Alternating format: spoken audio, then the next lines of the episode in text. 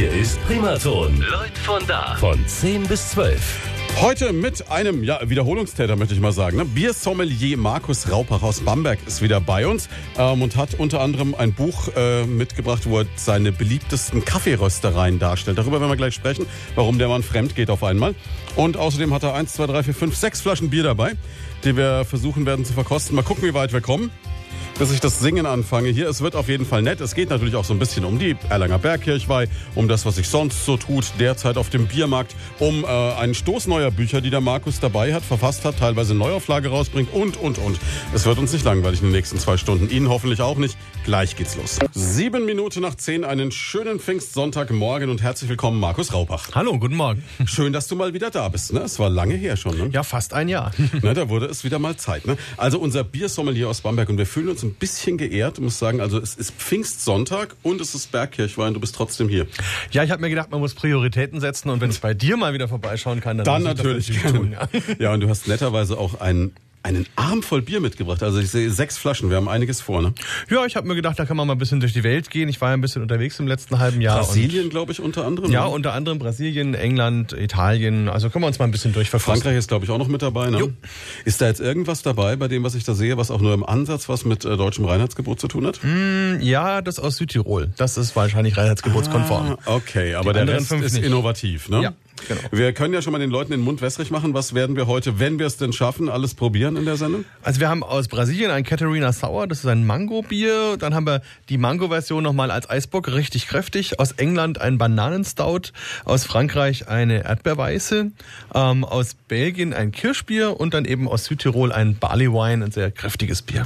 Also man soll ja grundsätzlich, sage ich mal, ja auch eh mehr Obst essen. Ne? Ich glaube, Ja. fünf Portionen Obst am Tag, sagt man. Ne? Und so früh zum Müsli und so. Kriegen wir das gut hin, würde ich auch mal sagen. Also ich habe extra, ich habe in der Vorbereitung schon ein bisschen Bamberger Bier getrunken. Und ähm, also gestern, aber ähm, ich denke, es müsste dann eigentlich alles passen. Man sieht übrigens immer, dass sich ein Studiogast bei uns wohlfühlt, wenn er die Schuhe auszieht. Äh, barfuß hier, ne? Ist mutig bei unserem Teppich. Ja, aber wesentlich angenehmer als. Als sonst, ne?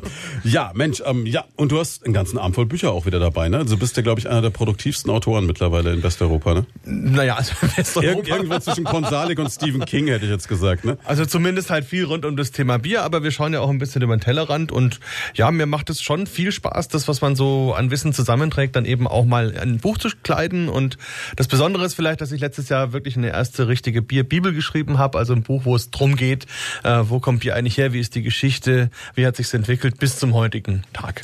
Das äh, war bei uns ein Riesenrenner in der Verlosung. Da waren die Leute heiß drauf. Ich glaube, es ist auch so ein klassisches Geschenk für jeden Mann, Gatten, Vatertag etc. Ne? Gehe ich mal davon aus. Also zumindest kann man über alle Bierstile nachlesen. Man kann auch schauen, was könnte mir schmecken, was nicht. Äh, was kann man zum Beispiel für Essen dazu reichen, steht alles Du fängst also quasi kurz nach Adam und Eva auch an dann schon mit dem Bier, ne? Ja, also es geht los mit der Biergeschichte vor 14.000 Jahren. Wer kam da als erster auf die Idee? Das waren praktisch Steinzeitmenschen, ähm, die immer nur in kleinen Sippen unterwegs waren als Nomaden und dann irgendwann beschlossen haben, man muss den Genpool ein bisschen auffrischen, weil die Sippen doch recht klein waren. Und dann haben sie sich eben in größeren Gruppen getroffen, an bestimmten Punkten, die sehr markant waren und hat dort eben Bier gebraut und einige Antilopen gebraten und einen richtig schönen Tag oder zwei gefeiert.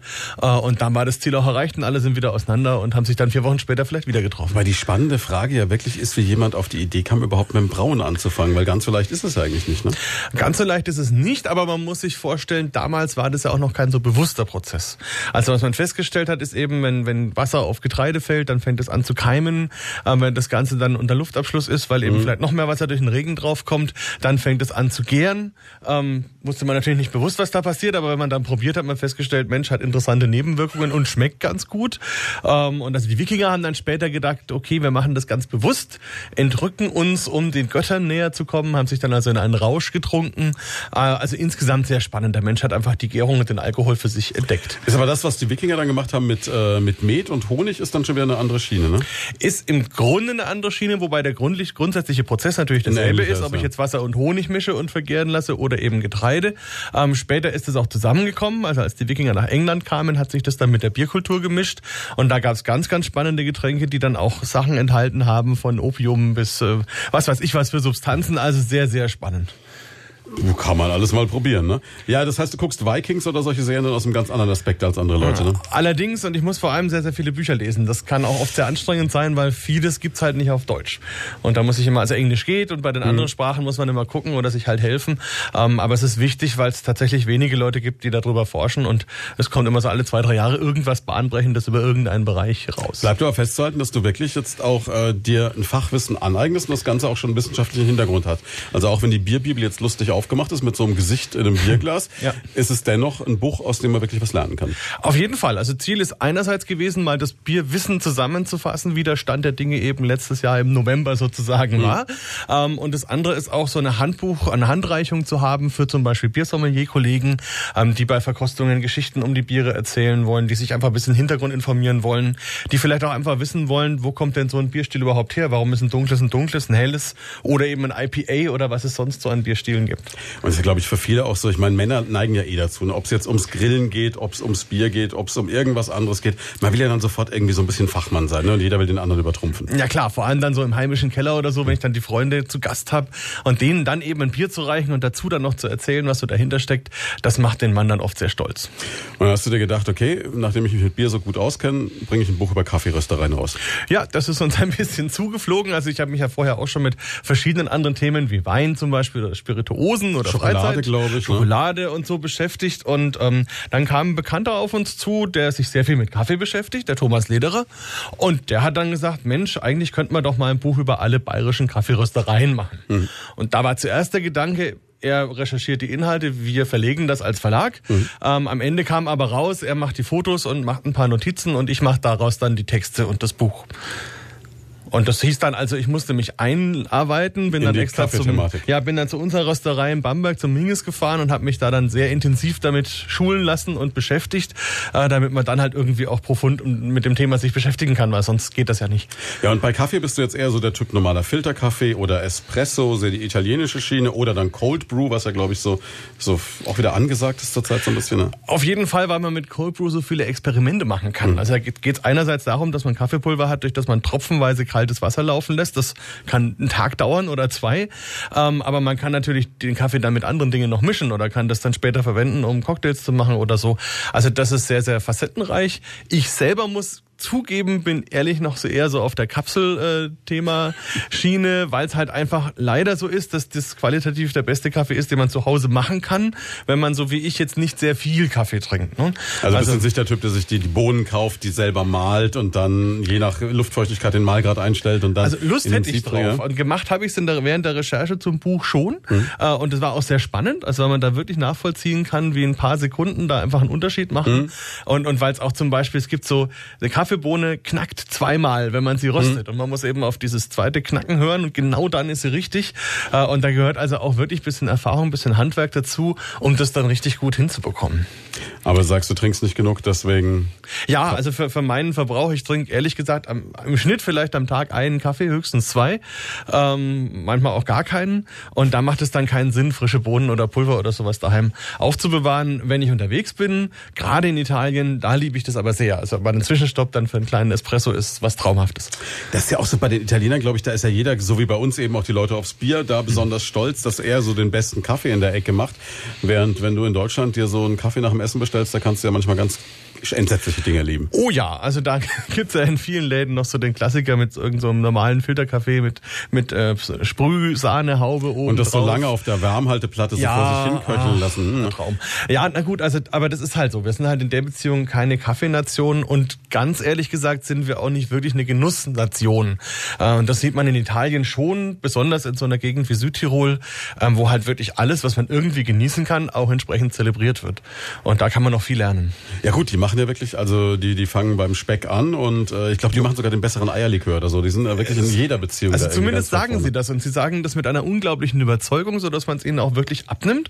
Ähm, aber letzten Endes, wenn man es probiert, ist es auch so, die viele Produkte sind einfach wirklich sehr gut. Ähm, beim Thema Bier gibt's schon sehr Gutes. Bei manchen muss er vielleicht auch ein bisschen dazulernen. Aber auch da wieder, wie es präsentiert ist, wie sie es benennen, wie sie darüber reden, ähm, wie sie in ihren Gastronomien damit arbeiten und so. Das ist einfach richtig gut und, und da kann man auch den einen oder anderen Fehler tatsächlich kompensieren. Woran liegt es aber, dass äh, eben gerade so die südlichen Nationen oder überhaupt äh, andere Länder uns da voraus sind? Wenn ich mir die Italiener anschaue, wenn ich mir die Franzosen anschaue, das du gerade schon gesagt, das sind Leute, die geben, glaube ich, auch von ihrem Einkommen prozentual wesentlich mehr Geld für die normale Lebenshaltung aus, haben dann vielleicht äh, das Auto, das ein bisschen älter ist, das schon eine Beule hat oder die Einrichtung nicht perfekt, ist eine komplett andere Mentalität, ne? Ja, also so ganz erklären kann ich mir es auch nur bedingt. Also historisch könnte man natürlich sagen, die Deutschen so als Industriearbeiternation, tralala, gibt's aber natürlich bei anderen mhm. auch. Ähm, also wir haben halt wirklich leider ganz andere Prioritäten. Also wie, ne, was ich oft sage, die Leute kaufen besseres Hundefutter, als sie selber dann, wenn sie sonntags aufs Land fahren, irgendwo einen Schweinebraten für vier Euro und sind dann stolz drauf. Ähm, das ist wirklich schwierig. Ne? Oder das Auto oder andere Dinge, die dann eben sehr wertgeschätzt werden. Ich glaube aber, das beginnt sich doch deutlich zu ändern. Ähm, die Leute wollen wieder regionale Spezialitäten haben, achten auch drauf, lassen sich auch gerne mal verführen, einladen, begeistern. Also das ist, glaube ich, so der Punkt. Man muss ihnen einfach wieder zeigen, wie das ist. Und das erlebe ich eigentlich in jedem Bierseminar oder auch anderen Food-Pairing-Veranstaltungen, dass die Leute wirklich neue Geschmacks- und Genusswelten für sich entdecken, die sie dann auch behalten. Aber es gibt trotzdem immer noch den klassischen Spruch vom äh, 1000-Euro-Grill, auf dem die 1,99 Würstchen liegen. Ne? Ganz genau sieht man ja jedes Mal, wenn man Prospekt aufschlägt. Ne? Was, das ist schon eigentlich, ne? traurig eigentlich. Also weil ich finde auch immer, es geht auch um, um, die Wertschätzung letzten Endes. Und wenn ich gerade so ein Stück Fleisch mir überlege, was alles passieren muss, bis es dann irgendwann auf meinem Teller landet und ich mir dann überlege, überall wurde so viel gespart wie möglich. Was hat dieses Tier gefressen? Wie wurde es behandelt? Wie wurde es geschlachtet? Was haben die Leute bezahlt bekommen, die es geschlachtet haben? Wie ging das dann weiter in der Metzgerei, Transport und so weiter, bis es dann mal im Supermarkt ist äh, und die, die Frau an der Kasse, was die dann vielleicht verdient, unter welchen Umständen. Äh, und wenn ich das alles zusammenrechne, dann finde ich es einfach nicht sinnvoll, äh, die billigste Wurst oder das billigste Fleisch zu kaufen, sondern da sollte man einfach wirklich die Menschen wertschätzen, aber auch die Tiere wertschätzen und sich da wirklich überlegen, was man konsumiert. Wobei ich es jetzt auch wieder erlebt habe. Ich war vor kurzem auf einer großen Veranstaltung, äh, so, so ein Barbecue-Ding, äh, wo ein, wo wirklich der Mann, der mit das beste Fleisch hier in der Region ähm, zubereitet, äh, gegrillt hat und dann am Ende des Abends freudestrahlend glücklich äh, froh war, als sie ihm eine 033er Flasche Carlsberg in kalt gemacht haben. Er ist so, wow, endlich mein Carlsberg. Ist dann auch wieder ulkig eigentlich, ne? Ja, wobei man einfach sagen muss, das Carlsberg zum Beispiel ist, ist halt ein, ein, Bier, ne? ist ein helles Lagerbier. Das ist grundsätzlich ein gutes Bier, auch gar nicht so einfach, das so gut zu brauen. Ich glaube, das meistgetrunkene Bier der Welt mit, ne? Hab ich mir irgendwo also gesehen. der Bierstil auf jeden Fall. Ob es jetzt das mhm. Carlsberg ist, würde ich mal nicht unbedingt sagen. Da sind sicherlich andere, andere äh, Marken voran ran. Aber vom Bierstil auf jeden Fall. Das helle Lagerbier macht fast 90 Prozent aller auf der Welt getrunkenen Biere aus. Ähm, und es ist halt einfach und dadurch löscht es auch relativ einfach den Durst. Wenn es ordentlich kalt ist, allem. läuft gut, ne? Und dann läuft es gut. Also ich habe es zum Beispiel auch in Brasilien erlebt. Also die gehen ja mit Fleisch noch mal ganz anders um hm. als wir.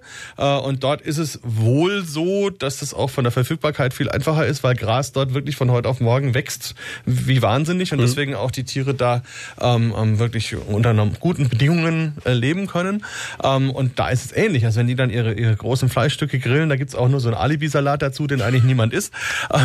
Und danach kommt auch ein helles Lagerbier und dann sind die da völlig begeistert. Bevor wir jetzt ins Bier trinken einsteigen, machen wir eine ganz kurze Pause, dann geht's sofort weiter.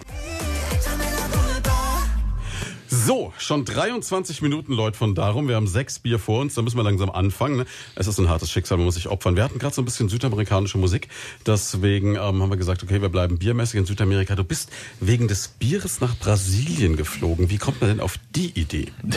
Ja, ich bin eingeladen worden. Ähm, also es gibt einen nationalen Bierwettbewerb in Brasilien, wo okay. alle brasilianischen Brauereien ihre Biere Und haben die sich gedacht, können. wenn ich, die brasilianische Biergesellschaft hat sich dann überlegt, wen laden wir ein? Holen wir doch den genau. Herrn Raubach aus äh, Bamberg. So ungefähr. Also es gibt eine internationale Jury, ähm, die da eben eingeladen mhm. ist. Das sind, also aus Deutschland waren wir, glaube ich, zu dritt oder so oder zu zweit. Zweit, ja. Ähm, und dann vielleicht insgesamt noch so, so 10, 15 Leute aus anderen Ländern, also Amerika, Japan, Südkorea, wo auch immer. Also alles Leute, die halt auch in anderen Bierwettbewerben in der Jury sind. Ähm, und das war sehr, sehr schön, weil es ist ein bisschen so, wie wenn wir früher mit dem Chor irgendwo hingefahren sind und als Gastchor, weil man ist dort dann bei den Leuten sehr nahe. Also die kümmern sich unheimlich um einen. Man hat dann während drumherum ein Rahmenprogramm zeigen einem die schönsten Sachen von ihren Städten und Orten und äh, auch vom Essen her wird man da von vorn bis hinten nur verwöhnt. Also es ist eine ganz, ganz schöne Atmosphäre. Und hat auch was, weil diese internationale Community ja da sowas, also die ist halt ein bisschen für sich, was Besonderes. Mhm. Und da, da, das ist auch ein ganz tolles Flair. Einen Abend hat man dann, wo wir dann wirklich unter uns so ein bisschen gefeiert haben. Und da hat dann jeder so seine Spezialitäten gehabt und so. Und das, das Spannendste war, dass die Deutschen dann die Polonaise angeführt haben. Aber gut, darüber will ich dann gar nicht weiter erzählen. Aber es ist dann wirklich so, dass man sagen kann, diese, diese, diese Spitze der internationalen Bierkritiker oder Bierfachleute ist dann eigentlich auch wieder so eine kleine verschworene Gemeinschaft? Ja, also ich denke mal, international gesehen sind es zwischen 50 und vielleicht maximal 100 Leute, also die, aus der ganzen Welt, mhm. die jetzt sagen wir mal so bei den großen Wettbewerben in den Jurys sind. Das ergänzt sich dann jeweils lokal um, um, um Personen oder Persönlichkeiten aus Brauereien oder so. Ähm, und das ist aber auch wichtig, weil man im Training sein muss, um das dann auch professionell machen zu können. Ne? Ich habe mich so amüsiert, ich habe du hast auf Facebook so kurze Videos am Anfang deines Brasilien-Aufenthalts gezeigt, wo du so in so einer Kneipe saßt und da war dann so, so ein deutscher Alleinunterhalter, das war so Fremdschämen par excellence. Ne? Ja, also wir waren da in Blumenau. Ähm, also Deutsches, deutscher Ort. Deutscher Ort. Ne? Also man muss grundsätzlich mal sagen, das darf man nicht unterschätzen. Brasilien ist der drittgrößte Biermarkt der Welt. Es gibt dort fast 1000 okay. Brauereien. Also es, es ist schon jetzt kein, kein, kein Miniland, was mhm. das Thema angeht. Ähm, und es gibt dort eben schon eine deutsche und österreichische Tradition von Einwanderern, die so im 18., und 19. Jahrhundert gekommen sind. So zum Beispiel auch der Ort Blumenau, der heute eine Großstadt ist mit über 100.000 Einwohnern. Wo du aber noch auch Fachwerkhäuser findest. Wo du noch Fachwerkhäuser hast. Und da gibt's eben eine Villa Germanica. Das ist eher so ein bisschen nachträglich mhm. erbaut, mhm. aber in diesem Stil, komplettes deutsches Dorf. Äh, und da gibt's eben einen großen Biergarten und da ist jeden Tag dasselbe Alleinunterhalter-Duo mit allen Klassikern der deutschen Schlagerszene. Äh, das ist echt, das war schon Hardcore und ich war eben so in der Mischung zwischen Fremdschämen und ähm, wie auch immer. Aber letzten Endes, also den Leuten gefällt das natürlich dort, die assoziieren das mit der Kultur und sind unheimlich stolz. Äh, und es wäre auch blöd, das denen wegzunehmen. Also insofern ist, ist ja völlig in Ordnung und freue ich mich auch. Und dazu gibt's dann eben auch jede Menge deutsches Bier. Also sei es jetzt aus Deutschland oder eben deutsche Bierstile, die dort gebraut werden. Ähm, und das Krasse ist auch vom Essen her, man kann dann Schnitzel und Schweinebraten und alles, was man sich so vorstellen kann. Das fand ich wiederum ein bisschen weniger spannend, mhm. ähm, weil wir eben als, ja als schon, ne? internationale? Jury, also die anderen aus der, dem Rest der Welt, für die war das natürlich spannend, aber für uns war es dann irgendwie langweilig, zum dritten Tag in Brasilien wieder äh, Schweinebraten und Bratwürste und Schnitzel zu bekommen. Haben wir dann ein bisschen rebelliert und wurden dann auch zum brasilianischen Barbecue zweimal eingeladen, war dann schon auch schön. Also auf jeden Fall sehr, sehr spannend. Ja, ja und es ist, glaube ich, auch wirklich so, haben die dann auch die Erwartungshaltung, wenn du als deutscher Bierfachmann kommst, dass du dann schon in Lederhose aufläufst mit Karohemd oder? Also sie haben Tiroler zumindest Hut. so ein bisschen nachgefragt, was wir so normalerweise anziehen. Ähm, aber ich bin ganz normal, wie man das halt so bei uns kennt, Jeans und T-Shirt oder mhm. Hemd oder so. Ähm, aber in der Tat, also es war tatsächlich die Frage, ähm, ob da Leute jetzt bei uns normal auf der Straße im Dirndl rumlaufen. Und da muss ich denen dann erstmal erklären, dass Franken jetzt auch nicht automatisch gleich Bayern ist. Ähm, und dass bei uns das Dirndl jetzt nicht unbedingt die Alltagskleidung ist. Aber trotzdem, also wie gesagt, es war, war wirklich sehr, sehr spannend, da diese Mischung aus Erwartungshaltung und dann eben der Realität zu erleben. Und wir haben dann auch mal zusammen ein Rauchbier probiert äh, und habe ich ihnen erklärt, wie, warum Böser das überhaupt so ist. Und, äh, ne? Ja, das war dann schon auch spannend. Oh Gott, die armen Menschen. also ich, ich bin ja immer noch so, ich, ich weiß, du bist Bamberger und als Bamberger ist ja quasi mit dem Rauchbier sozialisiert, ne? Aber jo. Schlenkerler ist für mich immer noch eine Herausforderung. Ja, gebe ich zu, liegt aber meistens daran, dass die Leute das einfach zum falschen Tag äh, in, in der falschen Art und Weise probieren. Ne? Der normale Tourist wird in Bamberg ausgeladen, so um elf, hm. kommt zum Schlenkerler auf nüchternen Magen, halben Liter eiskaltes Rauchbier. Ähm, das kann nicht funktionieren. Ne? Hm. Aber wenn ich das eben nachmittags zum Beispiel oder mittags mit, mit dem richtigen Essen, eine Bamberger Zwiebel oder so kombiniere, dann geht das. Äh, mit den Brasilianern, da habe ich einen, einen Doppelbock dabei gehabt, der ist dann per se schon mal nicht nur rauchig, sondern hat auch noch andere Aromen. Ähm, was aber interessant ist, die kennen jetzt geräucherte Speisen eigentlich kaum. Okay. Also in der normalen brasilianischen Küche. Ich dachte jetzt so nicht. viel Fleisch wie die haben, räuchern die alles weg, was sie nicht gleich bei drei auf dem Baum ist. Sie grillen es und essen es. Hm. Aber sie räuchern es jetzt nicht und heben es auf. Also hm. Räuchern ist ja der Konservierungsmethode ja, ja, bei uns klar. gewesen. Und, und deswegen ist für die das einerseits was, das sie wenig kennen und andererseits was, was sie wirklich nur mit Deutschland assoziieren. Weil was es dort natürlich gibt, sind irgendwelche ehemaligen schwäbischen Auswanderer, die halt Schinken machen. Oder hm, so. Ja, klar. Ja. Also insofern ganz spannend. Jo. Ja, zweifellos. Ich hatte vor kurzem hatte ich in der Morning Show hier den Sebastian Gucker, den Bierprinzen der Hasberg, den du bestimmt kennst. Mhm. Und der hat dann Braugerste mitgebracht. und hat mich dann irgendwie so früh um sechs, halb sieben, vielen Dank dafür nochmal, Sebastian, genötigt, dann irgendwie äh, Rauchbier Braugerste zu verkosten. Ja, auch Das nicht auch schlecht. ein hartes Schicksal. Nicht ohne. Also als Müsli müsste man vielleicht noch ein bisschen was anderes reinrühren. Ja. Ja, aber jetzt lass uns mal anfangen. Was haben wir denn da als erstes? Also was mich am allermeisten verblüfft, ist, dass die äh, Brauerei Lohnbräu oder so ähnlich heißt. Das klingt schon wieder sehr deutsch. Ja, also wie in, den USA zum Beispiel auch, haben die viele Brauereien dort einfach deutsche Vorfahren oder auch deutsche Namen. Gibt's auch eine Brauerei Bierbaum oder eine Brauerei Eisenbahn oder sowas oder auch eine Brauerei Blumenau. Und die hier heißt eben Lohn, Lohnbier. Um, und da habe ich mitgebracht einen Katharina Sour. Das ist der einzige brasilianische Bierstil, also ein, Okay. eine Art Bier, wie sie eben nur dort ist, wie sie auch dort erfunden wurde. Und von der Geschichte her ist es eigentlich eine Berliner Weiße, die man dann aber mit den frischen Früchten, die es vor Ort gibt, mischt und versetzt und dadurch eben noch so ein sehr fruchtiges Aroma reinbaut. Und da ist jetzt Mango drin. Das ist jetzt die Mango-Version. Ich mach mal auf. So. Klingt schon mal gut. Klingt schon mal gut. Gebe ich mal ins Glas. Ist auch eine total kleine Flasche. Ne? Was ist das? 0,3? Das ist in dem Fall 0,3. Genau. Es gibt dort aber wirklich tatsächlich auch andere Flaschengrößen als bei uns. Ähm, Aussehen also- tut's wie ein Kellerbier, so ein bisschen trüb. Ja, trüb ist es, weil da die Hefe natürlich noch mit im Spiel ist. Ein obergäriges Bier, wo man das noch in der Flasche hat. Völlig verrückt. Das riecht echt nach Mango. Ja, also du hast den, das Mango, aber auch so was Frisches irgendwie, eine, fruchtige, fast so wie Erdbeeren, finde ich. Das riecht überhaupt nicht nach Bier. Ja, das ist dann immer die Frage. Ne? Also in Hat das Alkohol? Ja, dreieinhalb Prozent immerhin. Okay, das geht. Das geht, ja. Probieren wir doch mal ein Stückchen. Na dann. Jetzt wirst du was feststellen, was du nicht erwartet hast. Dass es brutal sauer ist. Genau. Also es hat eine Säure, aber, Aber lecker. Also so. ich meine, das ist gut. ja. Das könnte jetzt noch einen Tacken kälter sein, ne? Aber das ist jetzt, ähm, das ist jetzt unserer Situation geschuldet. Ja. Aber ansonsten ist das ist lecker. Ja, also man muss sich auch vorstellen, dort ist es natürlich immer deutlich wärmer als hier, Mhm. fast immer jedenfalls. Ähm, das fand ich total krass. Also ich bin hier losgefahren bei minus 25 Grad und am nächsten Tag ausgestiegen bei plus 30. Das war schon krass. Das und für die heftig. Mhm. ist das eher so normal. Ne? Und es geht aber auch den ganzen Tag. Also ich bin dann nachts um 12 im T-Shirt zum Hotel zurückgelaufen Immer und habe noch 30 geschwitzt. Also schon krass. Und da ist natürlich so ein lockeres, leichtes Bier ähm, für die Leute sehr angenehm. Auch die Säure, das ist was, was wir so ein bisschen verlernt haben. Also es wird ja zurzeit sehr viel drüber geredet, ähm, dass überall Zucker drin ist und wir müssen davor warnen. Das ist halt das, das Ende einer Fahnenstange. Also man muss sich vorstellen, so vor 100 Jahren oder vor 150, da war die Gesellschaft eher sauer. Also mit Sauerkraut, mit Sauerbier, das war ganz normal. Ähm, Auch weil die Speisen sauer waren. dann auch genau. ne? Ähm, und dann hat sich halt mit dem Aufkommen des Zuckers und mit dem billigen Zucker das Ganze umgedreht und man ist immer mehr in die süße Ecke. Und da sind wir jetzt praktisch am anderen Ende und müssen diese sauren Aromen erst wieder lernen. Ja, aber ich finde das super spannend. Also ich könnte das, das, das geht sogar zum Frühstück jetzt irgendwie. ja? Ja, also damit kann man schön in den Tag einsteigen, was wir ja auch gerade gut tun. Ne? Also funktioniert 1A. Ja, also sehr spannend, also gerade, dass es dieser Berliner Bierstil ist.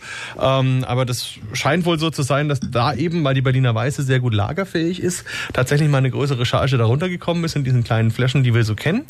Ähm, und dann haben sie das einfach ausprobiert und festgestellt, Mensch, wenn wir das nachbauen mit unseren Früchten, ist das eine spannende Geschichte. Ich habe gerade festgestellt, ich habe hinten auf die Flasche geschaut, das wäre jetzt theoretisch bis November 2021 haltbar. Das macht kein deutsches Bier, ne? Äh, ja, wobei man muss halt sagen, das Bier ist ja schon sauer. Was soll denn noch passieren? Was soll geschehen, ja? Ähm, also das ist eh schwierig. Also grundsätzlich ist es so, wenn man es jetzt gesundheitlich sieht, kann man Bier eigentlich ewig aufheben. Also es gibt keinen Grund, ein Bier von 1920 nicht zu trinken, weil man sagt, es ist mir gesundheitlich nicht zuträglich. Also es können sich mit, mit dem Alkohol, mit dem ganzen, wie ein Bier eben ist, keine pathogenen Keime entwickeln. Das heißt, du überlagerst Bier teilweise auch bewusst, glaube Also ich. ne? ich schon, aber da muss ich jetzt den Satz von vorher noch zu Ende bringen, weil bei einem normalen Bier macht das natürlich keinen Sinn. Also wenn wir jetzt ein Pilz nehmen, ein dunkles oder sowas, ein typisches deutsches Bier, das ist so gedacht, wie es ist und so nach zwei, drei Monaten verändert es sich und meistens in einer Weise, die man nicht haben möchte. Also wenn man jetzt Also ganz stolz sagt, ich habe noch eine Kiste Oettinger von 1982, da macht man sich keinen Spaß mit, ne? Nee, die würde ich dann eher im Museum spenden. Ne? Aber, aber wie gesagt, es würde halt nicht krank machen. Mhm. Aber so ein normales Bier, das sollte man sich einfach merken, das behandelt man eigentlich wie Milch. Also man holt es so frisch wie möglich, lagert es kühl und dunkel, äh, auf keinen Fall draußen am Balkon bei Mhm. 50 Grad oder sowas ähm, und trinkt es auch so schnell wie möglich und wenn es dann fertig ist, dann holt man sich wieder ein frisches. Anders ist es dann bei sehr starken Bieren, also so ein dunkler Doppelbock oder so, 7, 8, 9 Prozent. Sowas kann man lagern, das entwickelt Mhm. dann dieselben Eigenschaften wie auch Wein und verändert sich aromatisch. Und da kommen dann meistens so Sherry-Noten, Trockenbeeren über die Malzkomponenten, die sich umbauen. Und das kann sehr spannend sein, so ein Bier bewusst länger Und das, aufzuheben. obwohl es in einer Flasche ist, die ja eigentlich nichts mehr verändert Ja. und äh, mit einem Verschluss versehen ist, der auch keine Luft rein oder rauslässt. Beim Wein habe ich ja durch den Korken und durch äh, habe ich ja noch ganz andere Einflüsse durchs Fass oder irgendwas. Ne? Ja, richtig. Also das ist in der Tat erstaunlich, ist auch nur zum Teil erforscht. Also was man weiß mhm. ist, wenn ich jetzt ein sehr hopfiges Bier länger lagere, dann gehen diese Hopfenaromen kaputt. Also spätestens nach einem Jahr ist es damit im wahrsten Sinne des Wortes aus. Ähm, aber die Malzkomponenten, warum die sich umbauen und wie, ist tatsächlich noch nicht wirklich erforscht, aber es ist eben so. Also man kann das in der Verkostung nachvollziehen und es ist eine sehr spannende Geschichte. Zum Beispiel einen, einen dunklen Doppelbock von vor zehn Jahren zu trinken. Ähm, ich hatte äh, vor vier Jahren dieses Vergnügen, da war ich in den USA ähm, und war dort bei einer sehr kleinen Brauerei im Nordwesten und die hatten einen Barley Wine gebraut 1999. Okay. Und das war der Hammer. Und den habe ich dann in so, so einen großen zweieinhalb mhm. Liter äh, Dings gekauft und eben mit rübergebracht und hier mit einigen Leuten verkostet und die sind wirklich hier vom Glauben abgefallen. Also das war ja dann schon 15 Jahre altes mhm. Bier und war wirklich sensationell gut. Und das funktioniert halt mit einem guten Bier, das gut gebraut ist und wenn man es gut lagert, ähm, ist das eine tolle Geschichte. Aber wer das ausprobieren will, einige Brauereien in Franken fangen jetzt an, Jahrgangsbiere zu machen. Also zum Beispiel beim Schlenkerler kann mhm. man das tun.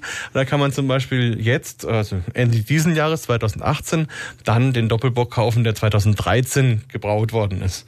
Und es ist eine sehr spannende Geschichte, auch das dann mal zu probieren. Klingt spannend. Wir müssen ganz kurz Wetter machen. Oh ja. Oh ja, oh ja. ja vor, lauter, vor lauter saurem brasilianischen Bier sind wir da völlig übers Ziel hinausgeschossen. Da muss man durch. So, wir sind immer noch beim sauren Bier aus ähm, Brasilien und ich stelle fest, ich find's lecker. Ne? Markus hat gerade eben gesagt, wir können das auch entsorgen und das nächste probieren. Also ich wäre so, ne? Der, der, da bin ich ja der, der typische Franke. Ne? Vorbildlich, ne? sehr Ja, ne, so ist also lieber den Magen verrenkt, als dem Wirt was geschenkt oder so, ne? heißt, glaube ich, der Spruch. Aber jetzt, äh, während ich weiter Bier trinke und mich freue, ähm, die Frage, wie, wie kriegst du jetzt zum Beispiel ein brasilianisches Sauerbier äh, nach Deutschland? Ja, das ist gar nicht so einfach. Also ich habe mit der meine eigene Logistik mittlerweile entwickelt. Es gibt den größten Koffer, den man so kaufen kann, der auch ins Flugzeug passt, der dann auch eine ganz, ganz dünne Schale hat, die aber sehr robust ist. Äh, kostet ein paar hundert Euro. jetzt den Namen Remova nicht sagen, ne? Aber ich weiß, ehrlich gesagt, weiß ich gar nicht, wie der Hersteller heißt. Aber es ist zumindest, ein, also der ist so leicht, wenn da nichts drin ist, dann wiegt er vielleicht ein halbes Kilo oder mhm. so. Und damit ist schon mal viel Spielraum und der ist halt insgesamt auch sehr groß. Und da habe ich da mittlerweile wirklich eine Kunst entwickelt mit der Kleidung, die man dann um die einzelnen Flaschen wickelt und dass man das dann richtig stopft und so, ähm, da relativ viel reinzubekommen. Äh, und ich bin auch relativ stolz, toi toi toi, ähm, dass ich es immer schaffe, die Menschen am Flughafen zu überreden. Also mir ist in Amerika so gegangen, da hatte ich dann 36 Kilo von 20, die man mitnehmen durfte. Da habe ich dann aber witzigerweise den Koffer so auf die Waage gestellt, dass er zur Hälfte von der Waage unten war. Mhm. Und damit hat er offiziell nur noch 19. Und lustig war nur dann, als der Bedienstete den dann wegnehmen wollte, um ihn aufs Band zu heben. der Arm unten dann, hat er, dann hat er erstmal gestockt, hat mich dann angegrinst äh, und, und ihn dann durchlaufen lassen. Und jetzt in Brasilien hatte ich äh, 38 Kilo. Boah. Ähm, und dann habe ich der Frau irgendwie erklärt, naja, das ist bei uns in Deutschland, wir hätten das in Frankfurt geklärt, das wäre schon irgendwie in Ordnung und tralala. Und irgendwie hat es dann funktioniert. Ähm, also ich kann mich da nicht immer drauf verlassen, aber bisher war das ähm, dann gut so. Ich meine, im schlimmsten Fall muss man dann tatsächlich was dalassen, was Gott sei Dank beim Bier nicht bedeutet, dass man sehr viel Geld verliert. Ähm, aber es ist halt, sind halt lauter Biere, ja, aber die kriegt man halt in Deutschland alle nicht. Und das ist so ein bisschen das Besondere, ähm, dass man halt wirklich da was mitnehmen kann, wo man dann Menschen wie dir jetzt hier auch eine schöne Freude machen kann. Ja, ne, dafür ist es das Erdliche auch. Ne? Ja. Ist es dann aber auch so, dass ähm, man generell so ein bisschen auch äh, belächelt wird, wenn man da so anfängt und äh, der Zoll dann irgendwie so feststellt, okay, der Mann hat jetzt irgendwie, was weiß ich, 30 äh, Dosen Bier? Ja, dem Zoll habe ich das ehrlich gesagt noch nicht noch wirklich nicht so, erzählt. Nicht so offiziell. Also mit dem Zoll hatte ich nur einmal ein Problem. Ähm, da bin ich zu einem, ähm, zu, einer, zu einem Brauseminar nach hm. Frankreich hm. geflogen und hatte auch Doldenhopfen dabei. Also gepresst ah, und getrocknet. Okay. Und da haben sie gedacht, der und größte dann haben, Kiffer Genau, dann haben kommt. die gedacht, mein Gott, was ist das denn? Haben dann sogar den Hund gerufen und hm. ich habe denen dann auch erklärt, was das ist und wofür das ist. Und wir haben dann lange rumdiskutiert. Am Ende musste ich den Hopfen da lassen, durfte Echt? aber unbehelligt fliegen, immerhin. Ähm, und na gut, dann haben wir in Frankreich Gott sei Dank noch ein paar Pellets gefunden und konnten trotzdem unseren Sud machen. Ähm, aber so mit dem, mit dem Bier, aber ich glaube, von den Mengen her ist es, glaube ich, okay. Also man mhm. kann innerhalb Europas geht Kannst das du eine Menge Bier transportieren. Ähm, und und äh, international, mein Gott, also mal schauen, wenn dann wirklich jemand mal was will, dann muss man halt ein bisschen was bezahlen. Handgepäck geht nicht, ne? Weil wegen dieser nee. neuen Flugvorschriften. Also das ist das Allernervigste, ähm, dass man wirklich, ähm, vor allem wenn man, wenn man dann äh, Flüge hat, die nacheinander sind, ähm, dass man eben nichts im Handgepäck mitnimmt. Weil das wäre eigentlich perfekt, ne? Da kannst du dich ja. darum kümmern, dass es nicht kaputt geht. Und nimmst du einfach einen Koffer, packst das Bier ins Handgepäck, alles gut. Ne? Das ist super. Also habe ich letztes Jahr mal gemacht aus Moskau. Ähm, da war ich auch beim Bierwettbewerb und habe dann am Flughafen ein richtig schönes russisches besonderes Bier kaufen können und konnte das dann im Handgepäck mitnehmen. Haben wir dann hier im Seminar verkostet. Aber das geht eben nur, wenn man nicht danach nochmal weiterfliegt, weil sonst ist es dann dann muss man es wieder aufgeben und dann ist es weg. Es gibt besonderes russisches Bier? Ja, nicht viel, ehrlich gesagt. Also die sind schon noch am Anfang ihrer Lernkurve. Sagen, ja. Aber ähm, doch, das war nicht schlecht. Also war ein besonderer Bierstil. Ähm, und äh, letzten Endes ist es einfach schon mal was Besonderes, wenn man diese Dosen hat, wo der normale Mensch auch nichts versteht. Alles lesen kann, ne? Ähnlich auch bei japanischen oder chinesischen ähm, Bier und so. Äh, und es ist einfach wirklich, also das war jetzt aus Sibirien ziemlich hinterstes Eck. Äh, und das ist natürlich schon, schon was, wo, wo Leute auch stolz sein können, sowas mal zu probieren. Und ja, schon eine tolle Geschichte.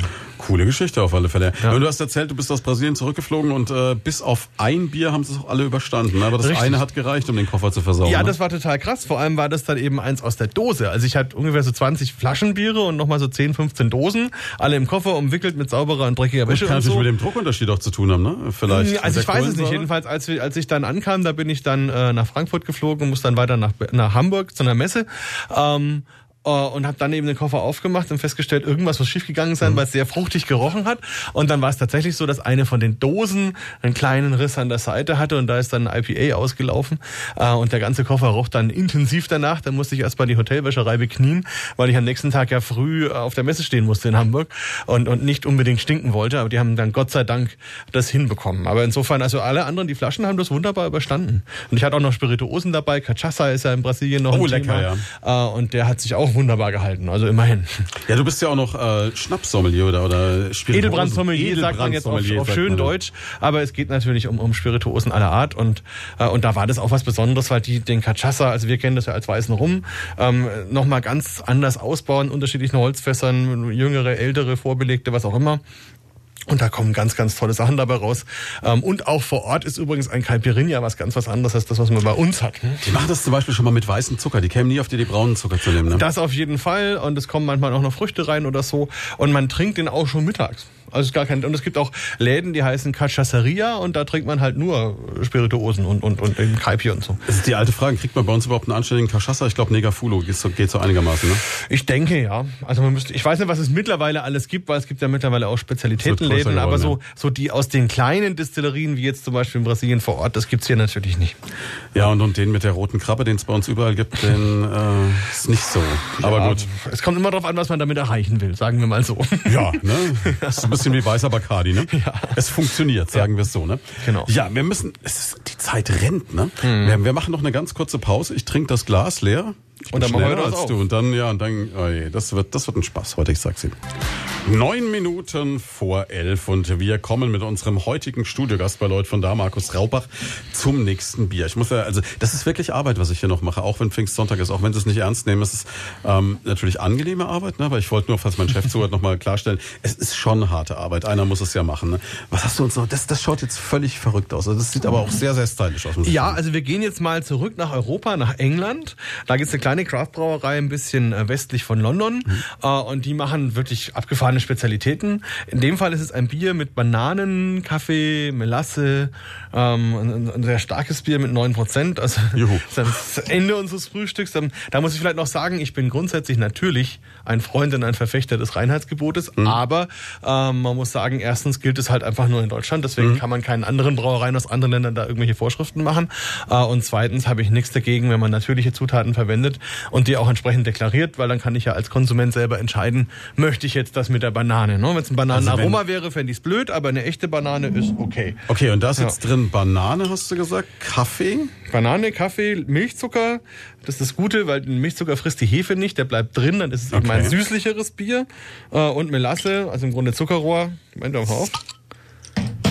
Klingt ähnlich wie das brasilianische. Ja, hat So ja auch so einen Kronkorken. Also Boah, da, das, sind das sie, ist super dunkel. da sind wir jetzt genau. Dann kannst du fast nicht mehr durchgucken. Ich reiche mal das Meine Güte. Bierchen rüber. Ne? Schöner, cremiger, dunkler Schaum. Und merkt man eben auch schon, das Kaffeethema sieht man dem auch schon ein bisschen an. Ne? Ja, riech das doch mal ist rein. mal, das ist mal komplett. Ja, das ist, 180 Grad Drehung zu dem vorher. Ja, das ist das Melasse, das kommt ja auch so ein bisschen wie Lakritz rüber, ein bisschen Süßholzaroma. Soll mir zu denken geben, dass da eine, eine Fledermaus auf der Flasche vorne drauf ist? Och, denk mal lieber nicht drüber nach. Schwarzlichtbananen. Also Fledermaus ist nicht mit drin, ja? Nein, ist nicht Gut, mit das drin. beruhigt. Ja, aber die heißen Siren und irgendwie haben sie das so als Logo für sich erkoren. Probieren wir mal ein Stückchen. Ja, Wow.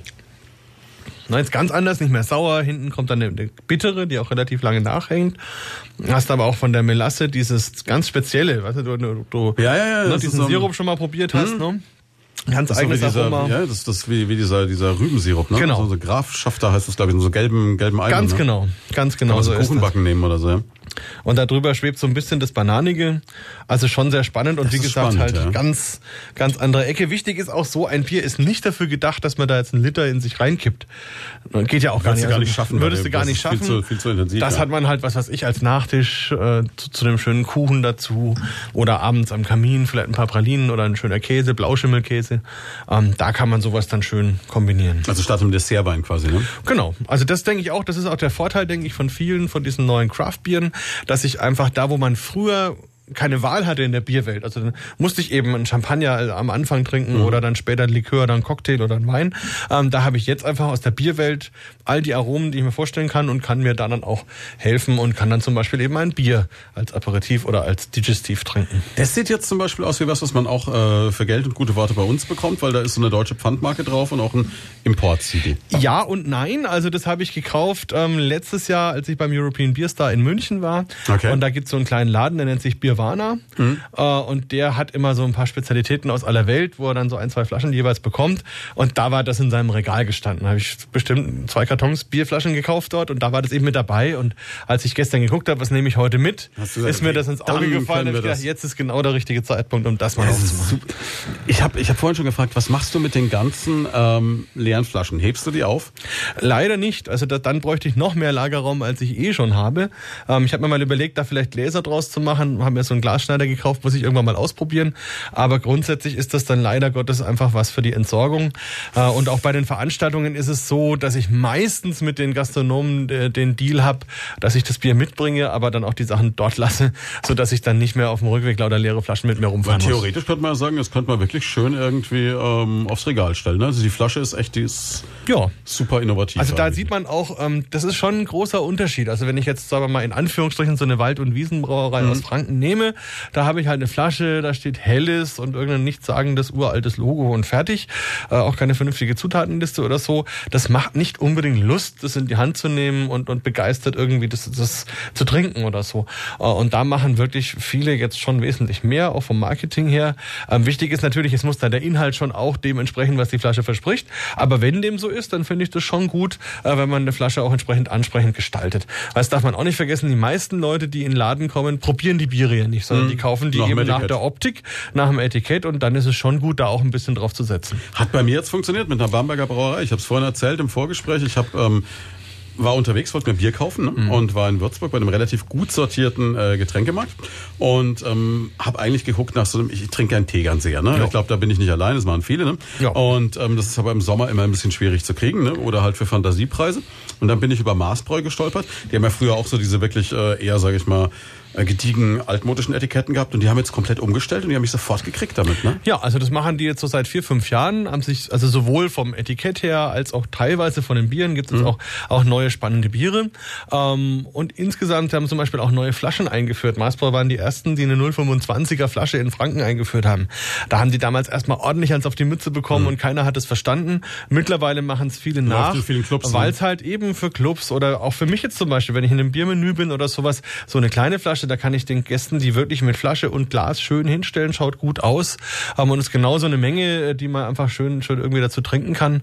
Also da machen die sich sehr viele Gedanken. Und das, das Schöne, was ich bei der Maßbräu gut finde, ist, dass sie einerseits ihrem ganz klassischen, ungespundenen treu geblieben sind, was im Grunde der Prototyp eines fränkischen Kellerbiers ist, aber eben andererseits die anderen Biere auch ein bisschen kreativer anpacken und da einfach so kleine Akzente setzen, die die dann ein bisschen besonderer macht. Und das wirst du merken, wenn du dann dein Tegernseher mal dagegen denkst, gegen dieses Helles, dass es eben so einen kleinen Kick besonderer ist, sozusagen. Ja, ich befürchte auch. Also das Tegernseher hat mich jetzt vielleicht verloren, das könnte passieren. Ja. Mal sehen, ja. Aber man kann ja auch immer wieder durchwechseln. Was ich ja spannend finde, dass du da in Bamberg offensichtlich mit zwei Buchstaben, also mit zwei äh, Lautäußerungen, egal in welchem Zustand du bist, noch ein Bier bekommst. Ne? Genau.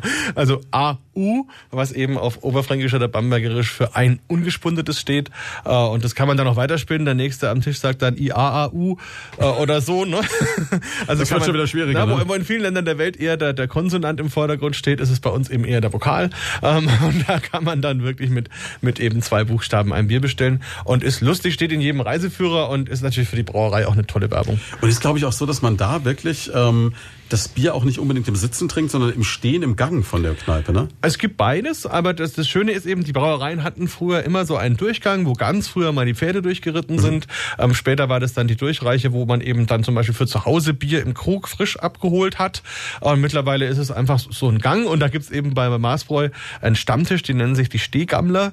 Die haben da sogar in dem Gang einen kleinen Schrank, wo sie ihre Krüge drin haben äh, und kommen da regelmäßig und trinken ihr Bier bewusst im Stehen.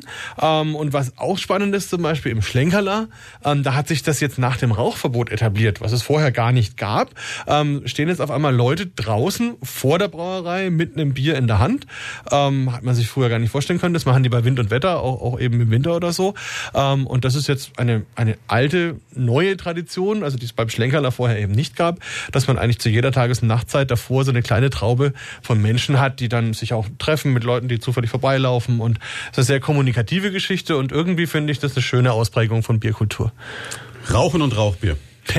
das Sowieso. ist der, der Overkill, ja. Wir, ähm, oh, es ist elf, wir machen Nachrichten. Hier ist Primaton. Leute von da. Von 10 bis 12. Pfingstsonntag und im wahrsten Sinne des Wortes ein Feiertag, denn wir haben Markus Raupach, Biersommelier aus Bamberg zu Gast. Und es gibt, wie immer, wenn der Markus da ist, was zu kosten. Und es ist extrem lecker. Wir hatten schon ein saures brasilianisches Mango-Bier im Stil einer Berliner Weißen. Das fand ich super spannend. Das war für mich auch, sage ich mal, eine Nummer leckerer als dieses jetzt. Wobei das jetzt mhm. ist auch irgendwie völlig crazy. Das ist ein Blacklight Banana. Da ist auf dem Cover, es ist alles so lila-weiß gehalten und äh, auf dem Cover sage ich schon, ne, auf dem Etikett ähm, eine äh, auf dem Kopf hängende Fledermaus. Ja. So ein bisschen sowas Dracula-mäßiges, ne? Ist vielleicht so, wie man sich fühlt, wenn man die ganze Flasche getrunken hat, könnte ich mir vorstellen. Mm, ja, also. hat ja immerhin 9%, also über 9% sogar. Das ist ein Knaller, ja. Also das ist dann schon kannst, sehr... Du kannst auch einen Wein kippen, ne? Geh doch einen Shoppen, ja. Ja, also Jetzt ist es ja so, ähm, gerade schon gesagt, das ist jetzt nichts, wovon man jetzt auch dann drei Flaschen trinken würde, ne? Nee, also sowas ist genau, was, was du gerade gesagt hast, vielleicht für einen Wein, statt eines Weines abends dann ähm, eben mit paar Pralinen, mit einem Käse oder einfach so zu zweit gemütlich am Kamin. Da ist sowas mal interessant und spannend. Ähm, und auch ich probiere mich gerne mal durch solche Biere durch. Mhm. Am, am, Ende landet man dann trotzdem immer noch bei einem, bei einem fränkischen Kellerbier oder bei einem hellen, weil deshalb Biere sind, die man schön gemütlich gut trinken kann. Ähm, aber sowas ist eben auch spannend und, und gerade für das Thema Food Pairing, also wenn es eben darum geht, ähm, Speisen zu kombinieren mit Bier, dann ist natürlich toll, wenn es Biere gibt, die so viele verschiedene Aromen haben, weil dann kann ich auch Brücken finden zu allem, was man so essen kann. Das ist ja, glaube ich, sowieso so der große, große Hype zurzeit oder der große Stil, was ja auch Sinn macht, dass man sagt, man sucht dann die Dinge, die zusammenpassen. Also Food Pairing, also das, das passende Essen oder die passende Nahrung zum dementsprechenden Bier. Wenn ich sowas zu Hause nachvollziehen will, ich meine, ich, weiß, ich kann mhm. bei dir Kurse machen, Seminare belegen, da gibt's dann Bier und Schokolade, was glaube ich ein Kracher ist, wo die Leute Kracher, absolut, absolut, ganz schnell dabei sind oder auch Bier und Käse oder so. Mhm. Ich habe vor kurzem mal irgendwie auch eine, eine Fernsehreportage gesehen, wo jemand also dann so verglichen hat, so mal äh, einen alten Gouda, einen Blauschimmelkäse und vielleicht einen Feta und wie das dann äh, ganz unterschiedlich rauskommt. Das, viele Leute kennen das jetzt vom Wein her, aber mhm. es geht mit Bier genauso. Ja, es geht mit Bier genauso eigentlich, also ohne jetzt dem Wein zu nahe treten zu wollen, aber es geht mit Bier sogar noch besser mhm. ähm, weil das Bier Kohlensäure hat. Und Kohlensäure hilft uns beim Schmecken, die Aromen besser wahrzunehmen okay. und hilft uns auch, wenn wir vorher was anderes gegessen haben, das, was danach kommt, wieder neu wahrnehmen zu können. Also weil, weil wir einfach durch die Kohlensäure unsere Geschmacksknospen immer wieder freispülen und regenerieren, wo halt eben, wenn ich nur nur einen Wein habe äh, und vorher zum Beispiel eben was Fettiges oder was Süßes, dann verkleben die Geschmacksknospen und dann schmecke ich eher immer weniger. Also man kann das testen, wenn man zum Beispiel zum Thailänder geht, richtig schöne, aromatische, gut gewürzte Speise hat und dazu dann mal probieren, ein Bier zu trinken und probieren, Wein zu trinken, merkt man sofort, äh, wie das intensiver ist. Geht eigentlich nur mit einem relativ äh, straighten Riesling, sage ich mal, und alles andere funktioniert nicht ja, beim, beim Thai, glaube ich. Ja, da seid ihr eher die Spezialisten, was das Thema Wein angeht, aber also beim Bier kann ich es nur einfach aus erster Hand äh, sagen, das ist schon, die Aromen sind viel intensiver und das Essen schmeckt einfach besser. Und wie kriege ich jetzt raus, welches Bier zu welcher Art Essen passt. Also jetzt das vorhin mhm. dieses saure beispielsweise. da wäre ich jetzt völlig auf dem Schlauch gestanden, was ich dazu essen sollte. Ja, es gibt verschiedene Regeln im Food Pairing, mhm. wobei es natürlich wie bei vielen Regeln so ist, dass es auch immer Ausnahmen gibt. Aber also grundsätzlich gibt es Dinge, wo man sich nachrichten kann. Das eine ist zum Beispiel Gleiches passt gut zu Gleichem. Okay. Also sagen wir mal ganz banal, wir haben ein fränkisches dunkles Bier. Mhm. Das ist geröstet, hat also Röstaromen, deswegen ist es dunkel. Dementsprechend kann ich das gut kombinieren zu allem, was eben auch Röstaromen hat. Also das sind wir bei einer Bratwurst, sind beim Braten, bei gerösteten Klößen, aber auch beim Schokoladenkuchen oder sowas. Äh, und dann kann ich mir noch überlegen, habe ich ein eher leichteres dunkles mit vielleicht vier, viereinhalb, fünf Prozent. Da kann ich dann eben auch die nicht so intensiven Speisen dazu nehmen aus der röstigen Ecke. Oder habe ich zum Beispiel einen Bock oder einen Doppelbock. Äh, da kann ich dann eben auch mit einem Hirschbraten oder mit, mit Lamm oder mit Sachen Sachen, die halt sehr viel intensiver sind, gut dagegen spielen. Also das ist das eine, gleiches mit gleichen. Das andere ist, auch mit Gegensätzen kann man gut spielen. Das ist dann aber schon Geschmackssache. Da wird es dann Leute geben, denen das nicht so schmeckt. Sprich, bei deinem Sauren könnte ich jetzt sagen, okay, bewusst könnte ich was Süßes dagegen setzen. Das mhm. wird allerdings die Aromen intensivieren. Wäre ich vorsichtig. Was man probieren kann, ist zum Beispiel was Scharfes. Also okay. Also da einfach einen anderen Reiz noch dazu zu setzen. Also vielleicht doch zum Thai-Essen dann wieder, ne? Genau, also da wären wir zum Beispiel sehr, sehr gut bei einem Thai-Essen.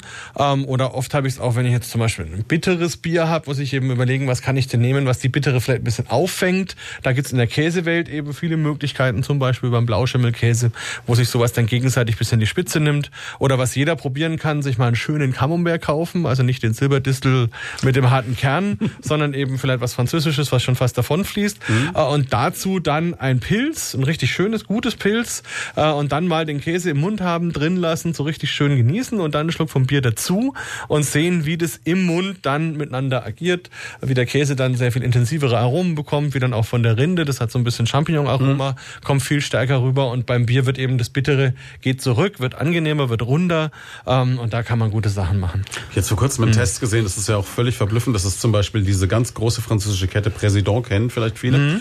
Ähm, dass die unterschiedliche Camembert-Stile für Deutschland und für Frankreich machen, weil die Franzosen würden das, was wir in Deutschland als Camembert essen, äh, nicht mit der Beißzange anfassen. Das ja. schmeckt für die nicht. Und gleichzeitig haben die Deutschen ein Problem, wenn sie so einen richtig guten Rohmilch-Camembert mal kriegen. Und wenn man so wie ich öfter mal in Frankreich war, dann ist Silberdistel der böse Feind. Das ist halt so der Effekt. Ja, ja ist so. Also das, das Grundproblem, also ich habe letztes Jahr die Ausbildung auch gemacht zum mhm. Käsesommelier, da kommt man natürlich unheimlich auch in das Thema rein. Und das Grundproblem ist eigentlich unser MHD. Also weil ja bei uns ein Mindesthaltbarkeitsdatum eben sagen muss, wie lange ist das noch in dem Zustand, wie der Hersteller das sich so gedacht hat ähm, und wann entwickelt sich das weiter. Und wenn Machst du das auch, dass du Camembert kaufst, das mache ich und mhm. hebst den erstmal schön drei Wochen übers Mindesthaltbarkeitsdatum genau. auf. Also der wird dann erst so richtig gut und da mhm. merkt man auch, also wenn man jetzt einen Cambozola zum Beispiel oder sowas nimmt und den einfach mal bewusst liegen lässt, der entwickelt sich ja weiter, lebt mhm. ja, ne? Äh, und da ist dann wirklich, wenn er mal so, so drei, vier, fünf Wochen über dem MHD ist, dann kommt er so richtig. Ne? Und auch vom Lagern her, wir tun sowas in den Kühlschrank. Die Franzosen haben da so eine Speisekammer, die ist halt ein bisschen kälter als äh, der normale Raum, aber halt vielleicht 10, 15 Grad. Mhm. Und dadurch arbeitet der Käse natürlich auch weiter, entwickelt sich und dann hat dann viel mehr Aroma. Also das ist ein völlig anderes Denken. Also da wird auch auf den Märkten wird Käse verkauft. Da, da, da wird bei uns das Gesundheitsamt wahrscheinlich im Dreieck hüpfen, ne? ähm, weil die halt dann außen schon richtig krass äh, ausgetrocknet und, und teilweise natürlich auch verschimmelt sind. Ähm, aber dadurch entwickeln sich halt die Aromen, die man dann haben will. Äh, muss man sich aber rantasten. Also ich würde jetzt niemanden äh, da, da von 0 auf 100 sozusagen in so einen Käse stürzen. Aber es geht schon mit dem, was man bei uns in den Läden kaufen kann, wenn man eben nicht das Allergünstigste nimmt und dann einfach ein bisschen ausprobiert. Mal ein bisschen länger liegen lassen, ein bisschen weniger und, und schaut, wie es sich entwickelt. Und äh, vielleicht eins auch vom Food Pairing, weil wir es vorhin vom Rauchbier hatten. Auch das finde ich spannend. Da hatten wir oft die Frage, was kann man denn da kombinieren? Zigarette. und ja, aber, aber so Nichtraucher wie ich ist ein bisschen schwierig. Aber was zum Beispiel super gut funktioniert, kann auch jeder probieren. Zimt geht sehr gut. Also es gibt, gibt zum Beispiel von unserem Schokoladier in Bamberg vom Storrad eine Zimtpraline. Und wenn man die dann mit Schlenkerler zusammen kombiniert, ist ein Traum. Also weil der Zimt nimmt dieses Rauchige deutlich zurück und dann kommt das Bier mehr rüber, was es eigentlich ist. Ein schönes, dunkles, süßliches Bier äh, und gibt ein ganz, ganz tolles Aroma. Also auch da kann man eben sehr viel spielen und, und das ist für Leute auch oft ein Aha-Erlebnis, wenn sie merken, okay, äh, ich, ich kenne zwar Riechen und Schmecken und so, aber in der Kombination, dass sich dann Dinge entwickeln, dass sich das verändert, dass es spannender werden kann, das ist was Neues und das ist ein tolles Erlebnis, das zu sehen, wenn Leute begeistert sind. Gebe ich vielleicht doch in der nächsten Weihnachtszeit im Schlenkerler noch eine Chance, einfach mit ganz viel Zimtsternen. Ja, es muss ja nicht der Schlenkerler sein, aber also apropos Weihnachtszeit, was auch gut funktioniert, der Schlenkerler Bock mit einem richtig geilen Lebkuchen. Sensation. Also Okay. werde ich äh, wahrscheinlich habe ich jetzt einen Auftrag bekommen für nächstes, also für dieses Jahr Ende des Jahres so ein spezielles äh, Kompendium mal erarbeiten, Lebkuchen und andere weihnachtliche Genüsse mit verschiedenen Bieren. Bis dann meine Aufgabe wird dann so im September, Oktober losgehen, wenn die Biere dann da sind, ähm, mich dann mal so durch die Lebkuchenwelt und Bierwelt zu verkosten und da kann ich dir ja mal ein bisschen was mitbringen. Du hast so einen richtig entsetzlich harten Job, so wie ich das sehe.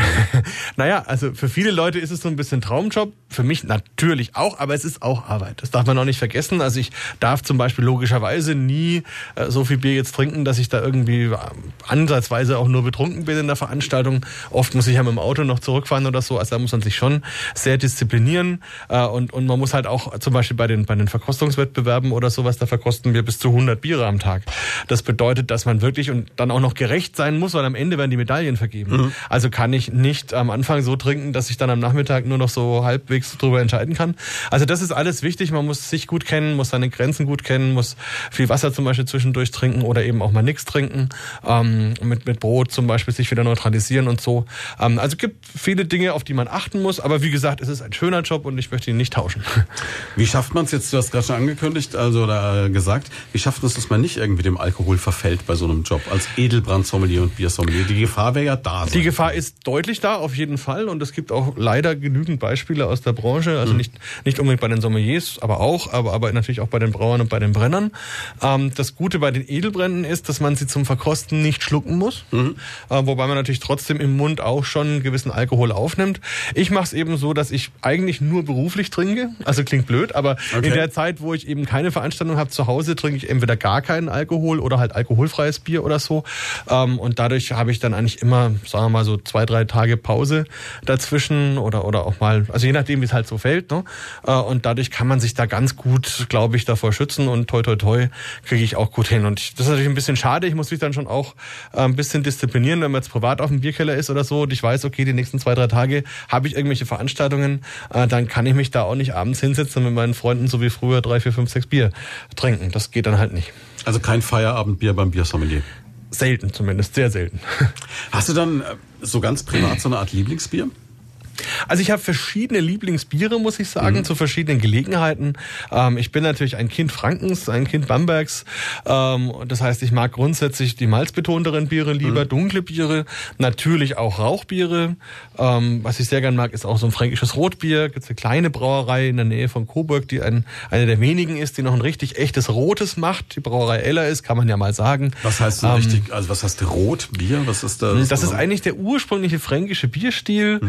Ähm, und da hat das Bier eben, es, es ist dunkelbraun, aber hat so einen richtig schönen roten Schimmer. Und Das Wie Kilkenny. So ähnlich, ja. Also von der Historie übrigens sehr ähnlich. Also weil die bei den Iren gibt's eigentlich die gleichen Biere oder bei den Engländern wie bei uns. Nur die sind halt obergärig, andere Hefe als bei uns. Da ist es untergärig.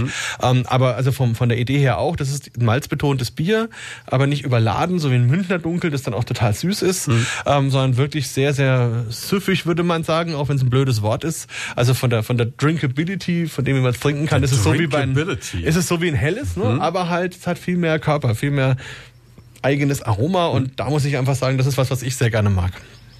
Okay.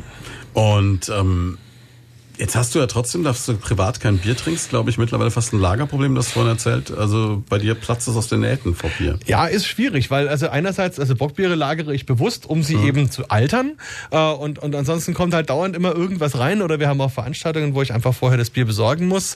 Ähm, also wir haben äh, zwei Keller in unserem Wohnhaus äh, dafür angemietet, dass da Bier gelagert wird und ich habe mittlerweile auch schon zwei Garagen im direkten Umfeld dazu äh, angemietet, wo nicht nur das Bier drin ist, sondern halt auch das, was wir drumherum haben, Dekomaterial, Holzfässer, sonst was man halt alles so hat als Bierakademie. Ähm, und ja, also ein Problem würde ich jetzt nicht sagen. Es ist ja auch eine Freude, wenn man eben so wie jetzt, gestern bin ich einfach mal runter und bin durch die Regale und habe mir überlegt, was bringe ich heute mit. Das ist natürlich schon toll, äh, wenn man die Möglichkeit hat, das so zu tun. Gibt es denn auch Flaschen, die so selten sind, wo du sagst, okay, wenn du so vom Regal stehst, ah, die, die mache ich jetzt nicht auf, die, die hebe ich noch auf.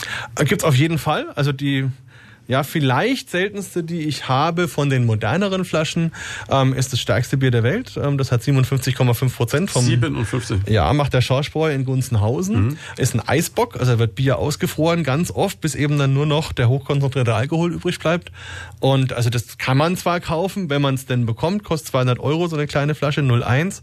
Äh, und gutes das Geschäft. ist dann genau, ist ein gutes. Ja, wobei man muss überlegen, er braucht dann der unheimlich viel Bier, ne? bis er das dann mal rauskriegt. Hm. also er verdient jetzt auch nicht sich eine goldene Nase dran. So der Aceto Balsamico des Bieres So ungefähr, genau. Und ähm, also das ist zum Beispiel was. Oder ich habe auch historische Flaschen, also zum Beispiel von den von den Berliner Weißen eben aus den 70ern oder von bestimmten Brauereien. Die allererste weiße Flasche, die die Meierei in Potsdam gemacht hat. Sowas habe ich halt zu Hause und das würde ich jetzt normalerweise auch nicht aufmachen. Schmeckt das dann noch, wenn du es aufmachst, oder ist es eher so? Ich meine, ich habe zum Beispiel eine Flasche mhm. Wein, einen Boxbeutel aus meinem Geburtsjahr. Der ist jetzt saubere 47 Jahre alt. Ich weiß nicht, was passiert, wenn ich den jemals öffne. Also bei den normal starken Bieren macht es einfach keinen Sinn. Mhm. Ähm, bei der Weißen zum Beispiel, das ist kein Thema. Also als ich mein erstes Berlin-Buch rausgebracht habe, 2014 war das, ähm, da habe ich mir durch Zubweil über Ebay ganz viele alte Flaschen ersteigert, kam mhm. am Ende eine ganze Kiste bei raus von Original Berliner Weiße aus den 70ern. Und das haben wir auf der Pressekonferenz dann verkostet, als das Buch äh, dann präsentiert haben. Und das war perfekt, dieses Bier. Aber es mhm. ist halt auch ein Sauerbier, ist dafür gemacht, dass man es lagern kann. Dementsprechend, da würde ich das tun. Ähm, ich habe zum Beispiel noch eine Originalflasche Autofahrerbier. Das ist in der DDR das erste alkoholfreie Bier mhm. Deutschlands gewesen, 1972. Ähm, das kann man definitiv nicht mehr trinken. Also die lasse ich sicher zu. Aber das ist halt einfach ein Zeitdokument. Ähm, das Aubi ähm, gibt es, glaube ich, auch wenige Leute, die davon noch was zu Hause haben. Also ein bisschen Sammelwahn ist dann schon auch dabei. Ja, einerseits und andererseits brauche ich es halt zum Beispiel auch für die Bücher, wenn, wenn man mhm. dann eben mal eine Abbildung oder sowas hat. Es ist eben nicht so, dass man in allen möglichen Ländern ein Biermuseum hat, wo solche Dinge stehen, die man nur abfotografieren muss, sondern das sind oft Raritäten, die man eigentlich so gar nicht findet. Und, und die spannendsten Sachen versuche ich dann schon immer auch selber zu haben. Also sowohl was Literatur Literatur angeht, ähm, als auch äh, von Ausstellungsstücken. Zum Beispiel habe ich auch eine alte amerikanische Bierdose äh, zu Hause, habe ich auch bei eBay mal durch Zufall mhm. gefunden und sofort ersteigert. Und das ist schon auch spannend. Die sahen ganz anders aus als das, was wir so kennen.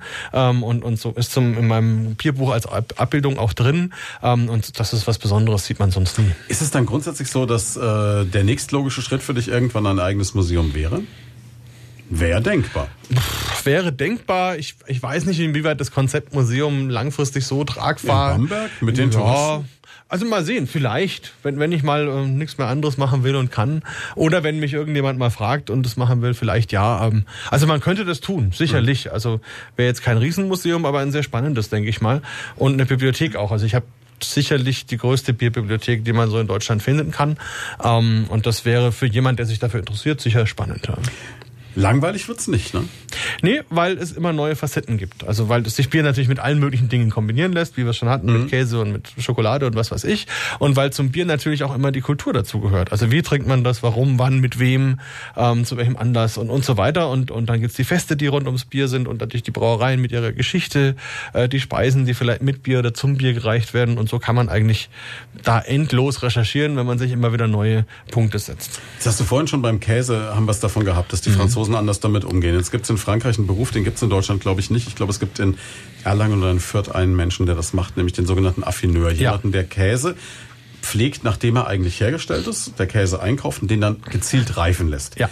Wäre sowas für Bier auch denkbar mit deinen Bockbieren oder so? Dass das ähm, ja und nein. Also das eine tue ich ja schon, also mhm. dass ich einfach sage, okay, Bockbiere, wo ich mir vorstellen kann, dass es mit denen gut funktioniert, kaufe ich mir halt ein paar Kisten und stelle die einfach mal in den Keller für ein paar Jahre und probiere es ja halt zwischendurch mal durch. Mhm. Ähm, wobei das jetzt keine ganz große Kunst ist, weil ich glaube, Bier kaufen und in den Keller stellen, das kriegen andere Leute kriegen auch hin. hin ja. ähm, ähm, was allerdings auch passiert, also bei den Käseaffineuren ist es ja so, dass die sich den fertig produzierten Leibkäse kaufen, mhm. aber dann die ganze Lagerung selber machen. Das heißt, Käse ja, wird ja mit waschen und genau wird ja mit irgendwas gewaschen, können Spirituosen sein, kann mhm. Wein sein, was auch immer, äh, wird in gewisser Folge gewendet und was weiß ich was. gibt bestimmten äh, bestimmte Umgebungen. Also es gibt auch in Nürnberg eine Affineurin, die hat einen alten Felsenkeller, wo mhm. sie das drin hat Ähm, also faszinierend, was es da für Mikroorganismen gibt, sage ich jetzt mal ganz neutral.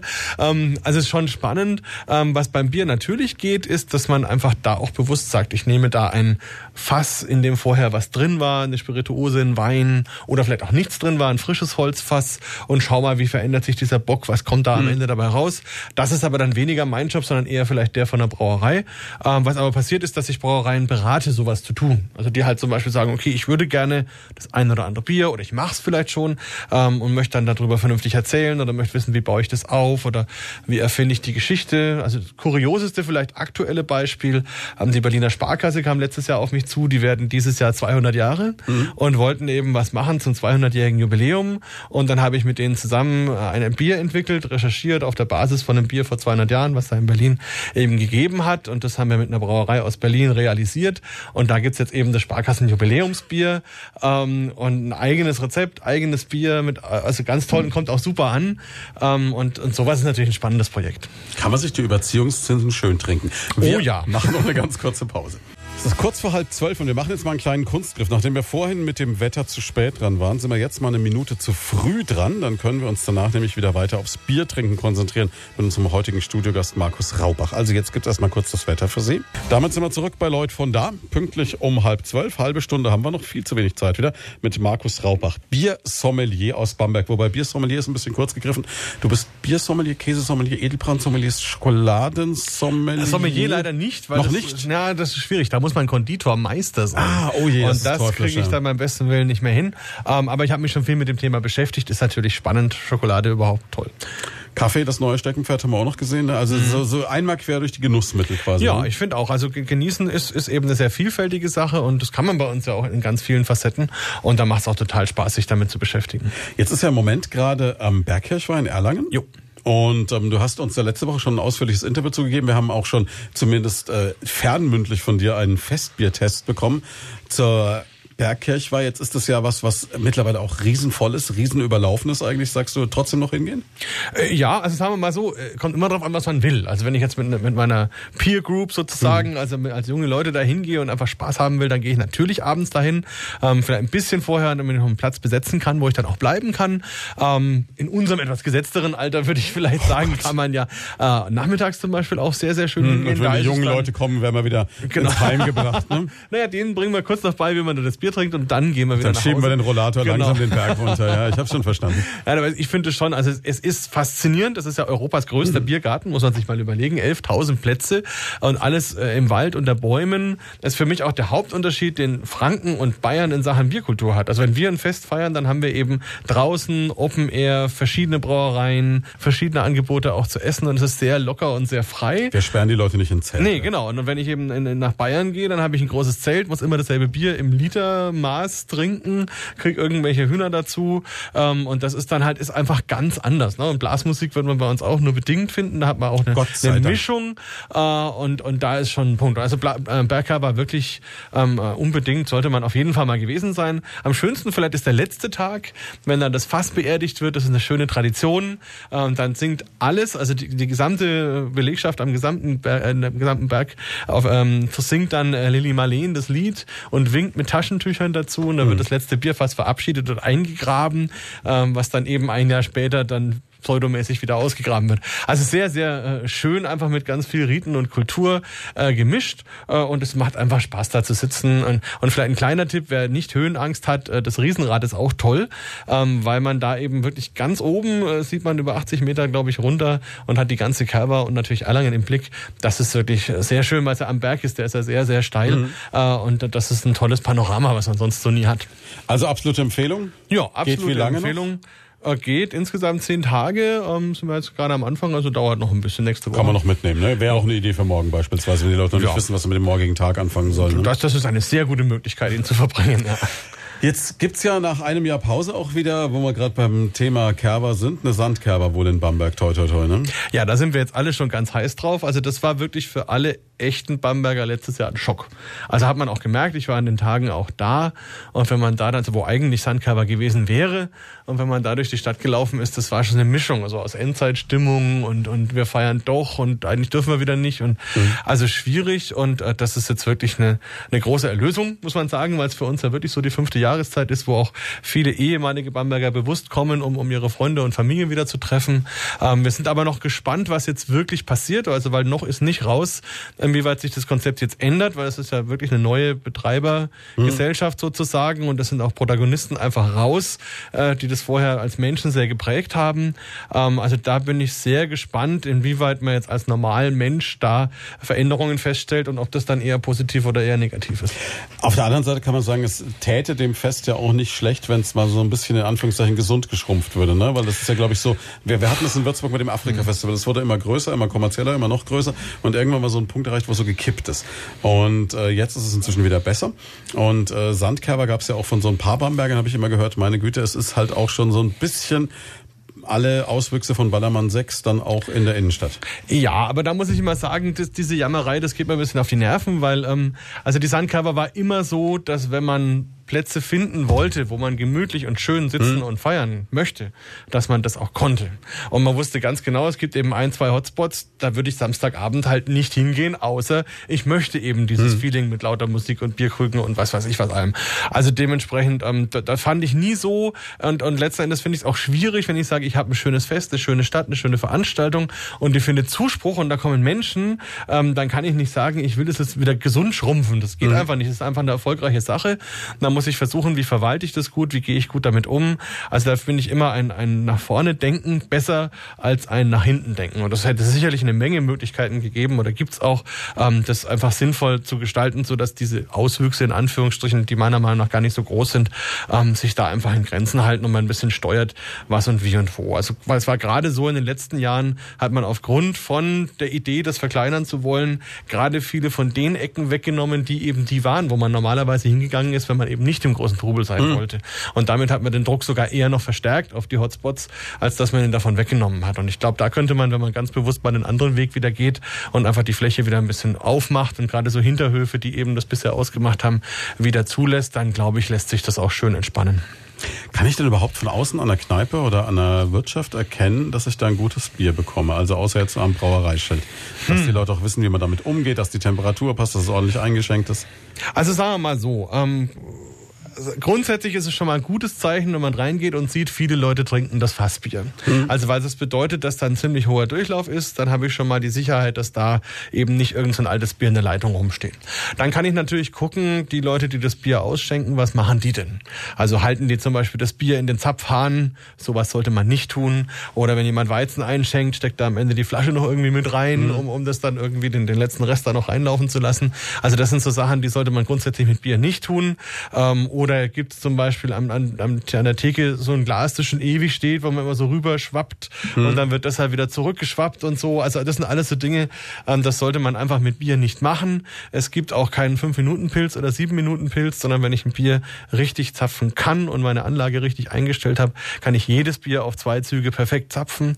Und das sind lauter so Geschichten, wo man schon sieht, ähm, weiß da jemand, was er tut oder nicht. Ansonsten würde ich immer lieber ein Flaschenbier trinken. Es ist ja wirklich so, es gibt ja diesen Mythos vom Pilz, das sieben Minuten braucht, etc. Ne? Ja. Äh, das heißt, es gibt auch so Mythen, die einfach Quatsch sind. Ja, jede Menge. Also wie bei vielen anderen Dingen auch, mhm. aber beim Bier natürlich erst recht. Und das ist wirklich Unsinn. Also weil es hat einfach was damit zu tun, das Bier hat einen gewissen Druck und den hat es auch im Fass. Und dann habe ich eine Leitung, die führt zu meiner Zapfanlage und die muss halt einfach genau denselben Druck haben. Und dann kann ich perfekt das Bier einfach aus dem Fass in mein Glas strömen lassen. Und dann mache ich die erste Hälfte bis zwei Drittel, habe ich das Glas so 45 Grad, leicht mhm. schräg. Ähm, dann läuft es eben rein und bildet relativ wenig Schaum. Dann setze ich kurz ab, stell's gerade und mach's dann mit einem Zucker voll. Und damit habe ich ein perfektes Bier gezapft und wenn die Anlage richtig eingestellt ist, wird es mit jedem Bier funktionieren, ob es ein Pilz ist oder ein dunkles oder ein Weizen. Stelle ich fest, bei den Bieren, die du heute mitgebracht hast, bei diesen außergewöhnlichen Bieren, hm. ist Schaum jetzt eigentlich gar nicht unbedingt so ein Thema, ne? Kaum. Also weil wir da in Deutschland auch relativ einzigartig sind. Also mhm. den meisten anderen Biernationen ist der Schaum einfach völlig wurscht. Ja klar, also der, Eng, der, Engländer macht Glas der Engländer, voll und, genau, Da gibt es sogar ein extra Utensil, so ein Abstreifer. So, so, so ein Towel, ja. Auch. Richtig, ja. Also sehr, sehr krass. Nee, da achten nur wir in Anführungsstrichen so sehr drauf. Wobei es natürlich schon, also bei uns auf jeden Fall dazugehört. Also ich möchte schon, also bei einem deutschen Bier, einem fränkischen Bier, wenn ich also ein schönes Bier hier aus der Brauerei, möchte ich schon einen, einen schönen Schaum sehen. Das muss auch gut ausschauen. Der muss auch schön halten. Mhm. Ähm, also das ist schon auch so ein Zeichen. Entweder, dass die Leute mit ihren Gläsern nicht gut umgehen. Das kann natürlich auch sein. Das heißt Spülmittelreste. Ja, Spülmittelreste oder falsches Spülmittel oder also auch viele verschiedene Möglichkeiten, warum das so ist. Ähm, also da muss man sagen, Schaum ist mir schon wichtig, sollte man auch drauf achten. Geht's dir dann so, wenn du jetzt so privat in der Gaststätte bist und siehst, dass da einer am Zapfhahn vor sich hin dilettiert, dass es das, dass sich dann rupft und du stehst auf und sagst, um Gottes Willen, lass uns das mir kurz zeigen. Also ich versuche da den Besserwisser eher nicht raushängen zu lassen, muss man sagen. Fände ich jetzt auch ein bisschen doof. Mhm. Äh, zugegeben, und ich bin ja jetzt auch selbst zum Beispiel nicht Brauer. Also das finde ich auch wichtig. Man muss wissen, was man kann und was man nicht kann. Ähm, also wenn mich jemand dann fragt, dann würde ich den Leuten natürlich schon helfen. Oder also ab und zu, wenn es ganz extrem ist, dann, dann sage ich schon was. Also ich hatte neulich mal die Situation, da war ich in einer Brauerei, mhm. habe ein Bier bestellt und das hat wirklich einen, einen, ganz eindeutigen Bierfehler gehabt, wo es echt nicht trinkbar war. Mhm. Also zumindest für jemand, der das weiß. Und, und da habe ich mir dann gedacht, okay, also einen halben Liter von dem Zeug haue ich mir jetzt nicht rein und ich will es auch nicht bezahlen. Mhm. Äh, und dann habe ich das der Bedienung erstmal relativ freundlich erklärt. Ne? Und dann, dann kam halt einfach, na, das ist so, das ist unser Bier, das gehört so, bla bla bla. Äh, und ich kenne den Brauereibesitzer, ich weiß, dass das Bier nicht so gehört. Mhm. Und da gab es dann eine kleine Diskussion. Am Ende haben sie das dann schon akzeptiert. Aber wie gesagt, das mache ich ganz, ganz, ganz, ganz selten äh, und auch nie so, dass das jetzt die normale Öffentlichkeit mitbekommt, weil darum geht's nicht. Das ist nicht unser Job als Biersommelier zu sagen, was an einem Bier schlecht ist, mhm. sondern unser Job ist, den Leuten Lust auf Bier zu machen, Lust auf Bierkultur. Ähm, und, und darum geht's und das, das ist auch das, wofür wir arbeiten. Wäre dann irgendwo ein Reiz für dich, da auch mal so ein, sag mal so, so ein Raupach rauszubringen, so, so ein eigenes Bier? Äh, ich glaube nicht. Also weil wie gesagt, ich bin ja selbst kein Brauer. Ähm, klar kann ich in gewissem Maße Bier brauen, weil wir das mit Kursen mhm. machen zum Beispiel oder ich auch mit Brauern zusammen das jetzt schon öfters gemacht habe. Ähm, aber das würde ich, glaube ich, immer den Leuten überlassen, die es wirklich können. Aber was schon passiert ist, ist, dass ich halt einfach Biere entwickelt habe. Also zum Beispiel haben wir ja das Bierfest in Nürnberg. Mhm. Ähm, da haben wir vor zwei Jahren zum, zum Jubiläum des Reinheitsgebotes das Minneseidler entwickelt mit der Schlossbrauerei Ellingen zusammen. Da ist ein Großteil der Rezeptur so auf meinem Mist gewachsen, mhm. wo es also darum ging, wie war denn ein Bier vor 500 Jahren, was waren für Malze drin, wie hat das ausgesehen, geschmeckt und so. Ähm, und es kam auch sehr, sehr gut an, muss man sagen. Ähm, also das zum Beispiel oder im Jahr davor habe ich mit einem tschechischen Braumeister und dem aus Ellingen ein Bier gemacht, das sich Fratz genannt hat. Das ein war ein, Name, ein, ein Crossbier zwischen mit fränkischen und tschechischen mhm. Zutaten. Und das Lustige ist, dass das Wort Fratz auf Deutsch das gleiche heißt wie auf Tschechisch, schreibt sich nur ein bisschen anders. Und das war dann natürlich sehr, sehr lustig. Ne? Oder jetzt zum Beispiel auch das Sparkassenbier, von dem ich vorhin erzählt habe. Also das sind schon Rezepturen, wo ich dann maßgeblich mit beteiligt beteiligt bin, aber wirklich den Prozess selbst machen, das ist, glaube ich, nicht mein Bier im wahrsten Sinne des Wortes. Wobei man natürlich auch wieder sagen muss, es gibt ja so viele, die mit dem Brauen angefangen haben. Diese Craft-Beer-Szene war ja ein Riesenhype. Du sagst, der Hype ist eigentlich schon fast wieder durch, ne? Also es gibt so eine, so eine klassische Theorie in der Wirtschaftswissenschaft, wie so ein Hype abläuft. Äh, und da ist immer so, das geht los, hat einen relativ steilen Bogen nach oben, äh, dann fällt der ab, geht nach unten, geht sogar in die Minuszone mhm. und geht dann wieder nach oben und dann etabliert sich sowas am Markt. Und ich glaube, wir sind jetzt mittlerweile mittlerweile an dem Punkt, wo wir schon in dieser Minuszone sind. Mhm. Merkt man auch, also es geht denen teilweise wirklich nicht mehr so gut. Es gibt auch welche, die zumachen oder übernommen werden. Ähm, Brauerei-Neugründungen sind anders als vielleicht noch so vor fünf, sechs Jahren. Mhm. Ähm, und aber trotzdem glaube ich, die, die jetzt durchhalten und die ein gutes Produkt herstellen, die können sich dann am Markt etablieren und dann wird es einfach mittelfristig zu unserem Biermarkt, zu unserem Sortiment dazugehören. Sicherlich keinen Marktanteil von zehn Prozent haben, vielleicht ein, zwei, drei Prozent. Ähm, aber dafür ist es auch gut und bereichert dann den, den Biermarkt eben, wie das soll. Wir machen noch eine ganz kurze Pause und dann gibt's noch ein Bier. Ich weiß nicht, ob es Zufall ist, dass der Kollege Jens Hübner extra ein bisschen eher gekommen ist heute zur Sendung. Aber ich bin froh, dass du da bist. Als absoluter Bierkenner bist du genau der Richtige, ne? Ja, was heißt Bierkenner? Ich trinke natürlich für mein äh, Leben gern äh, leckeres Bier, vor allem Klosterbiere und natürlich die Bamberger Biere. Die liebe ich Ungemein, ja. Aber du hast ja was ganz Besonderes dabei. Das habe ich noch nie getrunken, ehrlich Ja, wir haben jetzt gerade eben schon mal hier so äh, dich einmal quer verkosten lassen, was wir schon die letzten anderthalb Stunden so probiert hatten. Du hast gesagt, eher so das neunprozentige Dunkle als das Saure, ne? Ja, äh, schmeckt sehr, sehr malzig, also so wie Karamalz, nur mit viel Alkohol. Ja. Äh, irgendwie süffig. Also ich mag's, wenn es nicht zu übertrieben ist oder zu sehr nach Whisky oder Rum schmeckt, so wie diese Craft-Biere, äh, trinke ich es eigentlich sehr, sehr gern. Man kann nicht viel davon trinken, aber es schmeckt total lecker, ja. Ja, und wir haben jetzt gesagt, wenn wir Markus Rauper als Biersommelier schon da haben, dann äh, probieren wir jetzt zu dritt noch ein letztes und ich glaube, da können wir uns auch zu dritt dran wagen, weil das hat ja noch mal mehr Alkohol jetzt, ne? Ja, jetzt sind wir dann bei 10,6 Prozent äh, angekommen und das Schöne ist, ich kann dir sagen, es hat zumindest was mit B zu tun, weil es kommt aus Bozen vom Batzenbräu und ist ein Barleywein, also zwar nicht ganz Bamberg, aber viel B. Ich mach mal auf. Ja, aber vorhin hast du ja auch äh, so ein Sauerbier verkosten lassen. Das Ja. ist jetzt nicht so mein Fall. Das ist aber nicht ganz so sauer, oder? Also es sollte nicht ganz so sauer sein, äh, ist trotzdem im Fass gelagert. Ich bin jetzt mal gespannt. Ich habe das jetzt so zum letzten Mal so- in Südtirol probiert. Nicht ganz so dunkel wie die Bananennummer von vorhin, ja? Nein, da sind auch keine Bananen drin. Also hier sind wir im Reinheitsgebot. Und also ich war jetzt vor einem Monat ungefähr in, in Südtirol, die haben auch einen Bierwettbewerb neu ausgerufen. Da war ich auch in der Jury und, und habe dann eben mit Batzenbräu so ein bisschen die Schätze testen dürfen und mir dann die ein oder andere Flasche unter den Nagel gerissen. Aber so sehr viel, also es ist, so vom Grundstil ist es nicht so, in dem Englischen schon ein bisschen ähnlich, oder? Es ist dem ähnlich, weil der Barley Wine natürlich auch ein englischer Bierstil ist und dementsprechend man auch mit englischen Hefen, Ale-Hefen Vielleicht erklären, arbeitet. was ein Barley Wine ist. Ja, ein Barley Wine, wenn man übersetzt, heißt Gerstenwein und ist ein Bier, was man eben bewusst von der alkoholischen Stärke und vom Körper so macht wie Wein. Gibt es eine lustige Anekdote dazu, die zwar nicht stimmt, aber witzig ist, äh, nämlich, dass man diesen Barley Wine erfunden hat, als Napoleon die Kontinentalsperre gemacht hat und die Engländer keinen französischen Wein mehr importieren konnten. Dann haben sie zu ihren Brauern gesagt, Mensch, macht uns doch mal ein Bier, das wenigstens so wie Wein ist. Ähm, so soll der Barley Wein entstanden sein. Stimmt nicht, ist wesentlich älter. Ähm, aber von der Idee her ist es eben so. Also merkt man schon so, wenn man das im Glas hat, wie, wie das eben ein bisschen viskos ist, schon fast am Glasrand klebt. Äh, und natürlich vom Geschmack, vom Aroma her sehr schwer, wuchtig, großer Körper. Was sagst du denn? Also es ist irgendwie so zwischen äh, diesen sauren Bier, was ich vorhin gehabt habe, und diesen äh, malzigen, muss ich sagen. Wie viel Prozent Alkohol hat dieses Bier denn? 10,6. Ja, das, das merkt man auch, ja. Also wenn es äh, wirklich über 9% Alkohol hat, es ist dann schon gewöhnungsbedürftig, ja. Wobei das für mich jetzt besser geht als das, also was heißt besser geht, ist jetzt natürlich jetzt jammern auf ganz hohem Niveau, aber hier diese, diese Fledermausnummer mit der Banane drin, ne?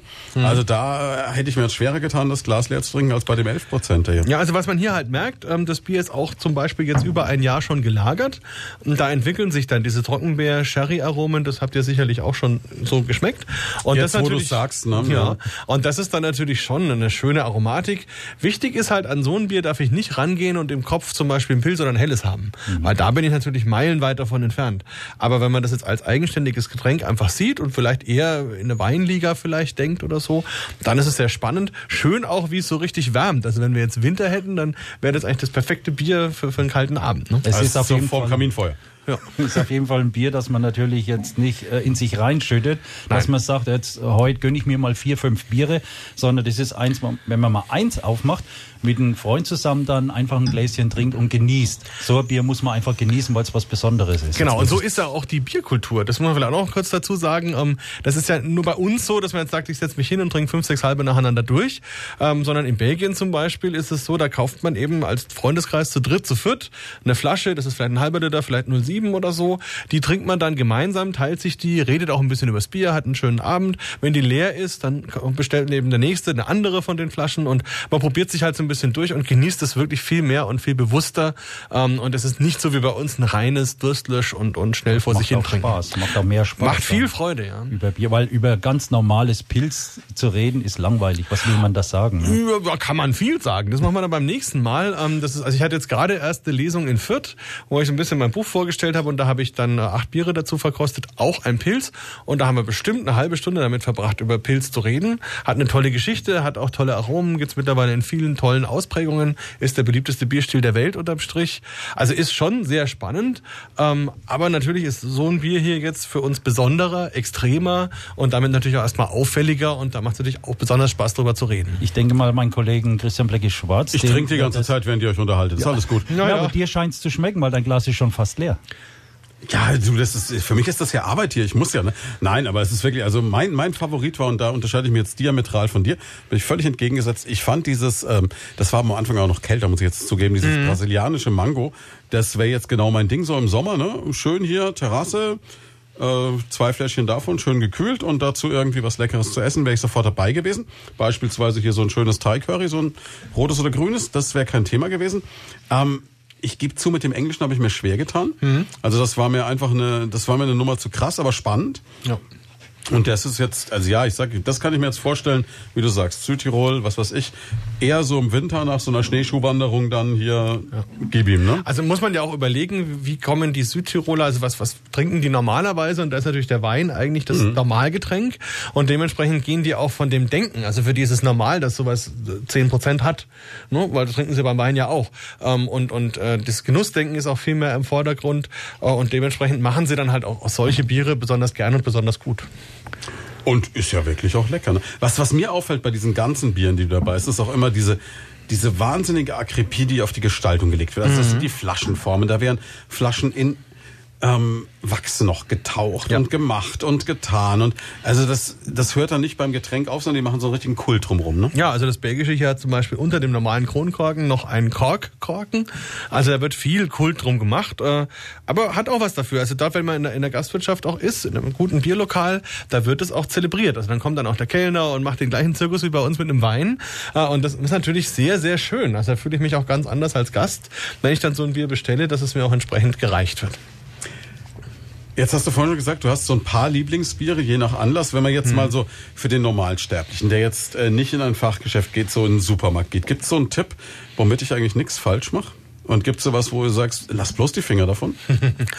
Ähm, ja, ist gar nicht so einfach. Also es kommt immer darauf an, wo man halt biermäßig vorher herkommt. Also ich denke jetzt mal andersrum, also wenn man jetzt in Franken, so wie wir fast alle sozialisiert sind, ist logischerweise ein gutes Kellerbier eigentlich immer richtig. Also weil das dafür gemacht ist, ähm, wirklich zu den meisten Speisen, die wir jetzt auch im Bierkeller kennen, Käse, Wurst, Salat oder sowas, sehr gut zu passen. Das wird immer auch ein guter Kompromiss sein, aus Durst löschen und, und eben ein schönes Aroma haben.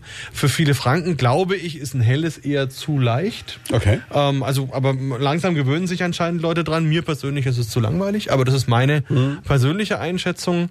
Vorsichtig sollte man natürlich schon mit den Starkbieren sein. Also, nur wenn ich, wenn ich jetzt einen Kasten Doppelbock kaufe zum Fußball gucken, dann erlebe ich halt nur eine Halbzeit.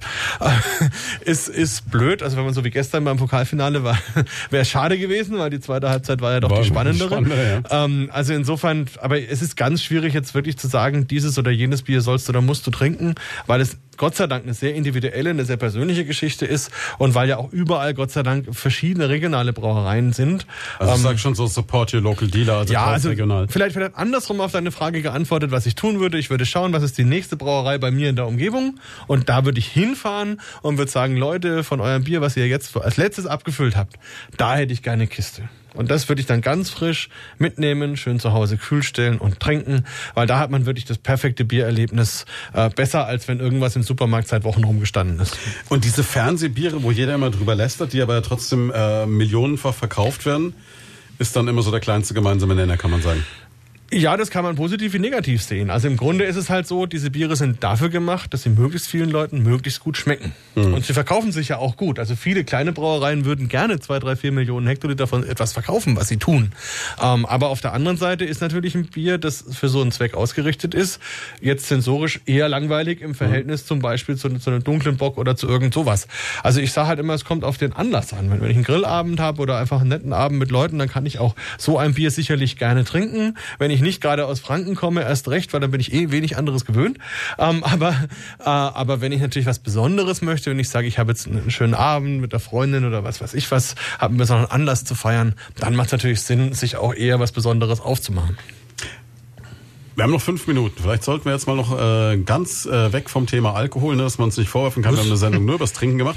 Ähm, für dir, von dir eine Empfehlung für ein richtig gutes alkoholfreies Bier? Ähm, ja, also Oder Was? sagst du dann, trink lieber eine Apfelschorle? nee, also ich bin immer sehr froh, wenn Leute überhaupt Bier trinken, ähm, weil das unterstützt ja auch grundsätzlich die Brauerei, auch wenn es ein alkoholfreies Bier ist. Es gibt verschiedene Möglichkeiten, alkoholfreies Bier herzustellen. Die muss ich jetzt nicht aufzählen, mhm. aber da kommen eben unterschiedliche Aromen dabei raus. Also entweder lasse ich, ich, den Alkohol von vornherein weg oder ich ziehe danach ich raus. Ne? Ich, ich, kann entweder mit der Hefe so arbeiten, dass ich sie eben abkühle oder, oder dafür sorge, mhm. dass sie eben nicht weitergeht bis zum halben Prozent. Ähm, da kommen oft sehr süße Biere dabei raus. Das muss man halt mögen. Manchmal wird die Süße dann zugedeckt mit ziemlich viel Hopfen, ist aber kein wirklich harmonischer Geschmack. Mhm. Schmeckt auf Brauerdeutsch, sagt man, schmeckt nach Würze, also eben so süß-malzig. Muss man nicht unbedingt haben. Ähm, und es gibt eben eine Verfahren, das ist vielleicht ähnlich wie eine Destillation, das ist nicht ganz richtig, aber so ähnlich jedenfalls, wo dann der Alkohol entzogen wird. Ähm, der nimmt aber blöderweise die Aromen mit also muss ich versuchen Ein danach. Sterben, ja. ja, dann gibt's aber Brauereien, die können dann Aromen und Alkohol wieder trennen, die Aromen wieder zurückführen ähm, oder das Verfahren verläuft eben so. Also ganz kurz, ähm, das, das ähm, Tannenzäpfle alkoholfrei zum Beispiel ist ein sehr sehr gutes Bier. Ähm, noch einfacher ist es beim Weizenbereich, mhm. weil Weizen eh ein süßlicheres Bier ist. Das heißt, da kann man mit dieser gestoppten Gärung, dass man das nur so kurz angären lässt, ähm, leichter arbeiten und trotzdem ein gutes Produkt haben. Also es gut man alkoholfrei Meisel oder so. Also das sind sind einfach gute gute alkoholfreie Biere, die man immer schön schön trinken kann. Ähm, es gibt sogar ein alkoholfreies IPA von Brewdog zum Beispiel, okay. ähm, das man gut trinken kann. Es gibt auch ein paar deutsche Craftbrauer, die sich dran versuchen. Ähm, also da kann man einfach probieren. Auch da gilt wieder, was dir schmeckt, äh, musst du halt probieren. Ja. Der Jens meldet sich, das ist schön. Ja, wie in der Schule. Schule, ne? Schön. Ja, das Blecki weiß, dass ich auch kurz was fragen möchte. Frag, frag. Und zwar dieses, äh, diese Frage eben zu den alkoholfreien Bieren, die finde ich natürlich sehr, sehr interessant. Da haben sich gleich meine Ohren gestellt, weil mhm. ich bin überhaupt kein Freund von alkoholfreien Bieren. Ich habe mehrere probiert, Klausthaler, Erdinger, also bei ich mag Schneider weiße alkoholfrei zum Beispiel gern. Ist Geschmackssache. Und ja, Schneider habe ich auch einmal probiert, aber ich glaube vier oder fünf habe ich probiert, mhm. probiert. Ich habe das Glas nicht leer gebracht. Es hat immer so so leicht so wie so so einen chemischen Nachgeschmack. Woran liegt denn das, dass das so einen komischen Nachgeschmack hat im Gegensatz zum normalen Weizen? Also chemischen Nachgeschmack müsste ich jetzt dann tatsächlich mal mit dir sowas äh, verkosten, um zu, zu wissen, was du meinst. Grundsätzlich ist es halt so, das Weißbier hat generell Aromen, die gehen einerseits ins Bananige, andererseits in sowas Nelkiges. Das kann natürlich, wenn dann jetzt Alkohol als Geschmacksträger ein bisschen wegfällt, kann das vielleicht tatsächlich so eine Ausprägung haben, dass man denkt, das hat eben vielleicht sowas Chemisches oder so, was es aber dann eben nur ein persönlicher Eindruck ist. Es, generell ist halt so, der Alkohol macht viel Aroma, viel Geschmack und wenn der weg ist, dann fehlt was. Ähm, und das muss ich vorher wissen und das, das muss ich, da muss ich auch fair genug sein dem alkoholfreien Bier gegenüber, dass es halt so ist. Ähm, für mich persönlich ist es halt so, ich trinke immer noch wesentlich lieber ein alkoholfreies Bier als ein Wasser. Oder auch eine Apfelschorle, weil eine Apfelschorle hat noch wesentlich mehr Kalorien und, und ist bloß süß und so. Also da finde ich einfach, ähm, ja, ist ein alkoholfreies Bier sicherlich eine gute Wahl, aber es ist tatsächlich sehr individuell und würde ich dich einfach nur einladen, noch ein paar andere, vielleicht kleinere Marken zu probieren oder vielleicht exotischere. Also soll ich, ich mich einfach mal umstellen, meinen Gedankengang mal umstellen. Ja, vielleicht nicht mit der Erwartung rangehen, das ist jetzt der Ersatz für mein normales Wald- und Wiesenpilz, sondern das ist eben ein eigenes Getränk irgendwo zwischen Wasser und Bier. Bleibt die Möglichkeit bei dir, das zu lernen in der Bierakademie? Vielleicht ganz am Schluss noch, was sind die nächsten Veranstaltungen, die anstehen? Was kann man bei dir noch äh, erleben? Wo sind noch Plätze frei? Also das muss man auf der Website schauen, bierakademie.net. Ähm, aber die nächste Veranstaltung, wo man mich erleben kann, ist gar nicht weit hin. Das Nürnberger Bierfest in zwei Wochen, ähm, von Fronleichnam bis zum Sonntag danach. Ähm, da habe ich das Craft Beer zählt. Wir haben 100 verschiedene Biere dabei. Bin jeden Tag persönlich da mit Kollegen. Und da kann man vorbeikommen für sehr kleines Geld, sich mal äh, durchverkosten und Fragen stellen und alles. Also das ist sicherlich die beste Möglichkeit. Ich könnte mir vorstellen, dass der Kollege Hübner da vielleicht sich opfert und vorbeischaut. Aber gerne, gerne. Ne, und dann, man dann mal guckt. In den nächsten sechs ja. Stunden habe ich allerdings keine Zeit. Also, liebe Hörer, jetzt gleich Kultsonntag ab 12 Uhr, wenn ich ein bisschen rumlall, die erste Stunde. ja, tut mir leid, aber ich habe ein bisschen was verkosten dürfen und es war zum Teil richtig lecker. Du hast doch noch ein ganzes Glas von dem 9%er dastehen. Das wird eine interessante Sendung. Vielen Dank, Markus, oh, dass ja. du da warst. Gerne. Ich sag mal, spätestens im nächsten Jahr wieder. Ne? Genau, machen wir ein Update. ne, machen wir ein Update, gucken, was wieder an Bier entstanden ist. So, und äh, wenn Sie mal gucken, äh, ich glaube, Sie können bei Amazon den Namen Markus Raupach eingeben, dann werden Sie mit Büchern zumindest erschlagen, wenn schon nicht mit Bier. Ne, da gibt's einiges. Also du hast, worüber wir noch gar nicht gesprochen haben, du hast ein Buch geschrieben über Berliner Brauereien, das erscheint gerade in einer Neuauflage. Du hast ein Buch geschrieben über Brauereien und Biergärten in Franken und über Bierkeller und ähm, Biergärten. Biergärten. In auch in Franken, ne? Genau. Also da haben sie dann, aber da ist wirklich alles drin, ne? Ja, auch unter Franken. Und es gibt die Bierbibel und es gibt ein Buch über Kaffee und, und, und. Also es wird Ihnen nicht langweilig.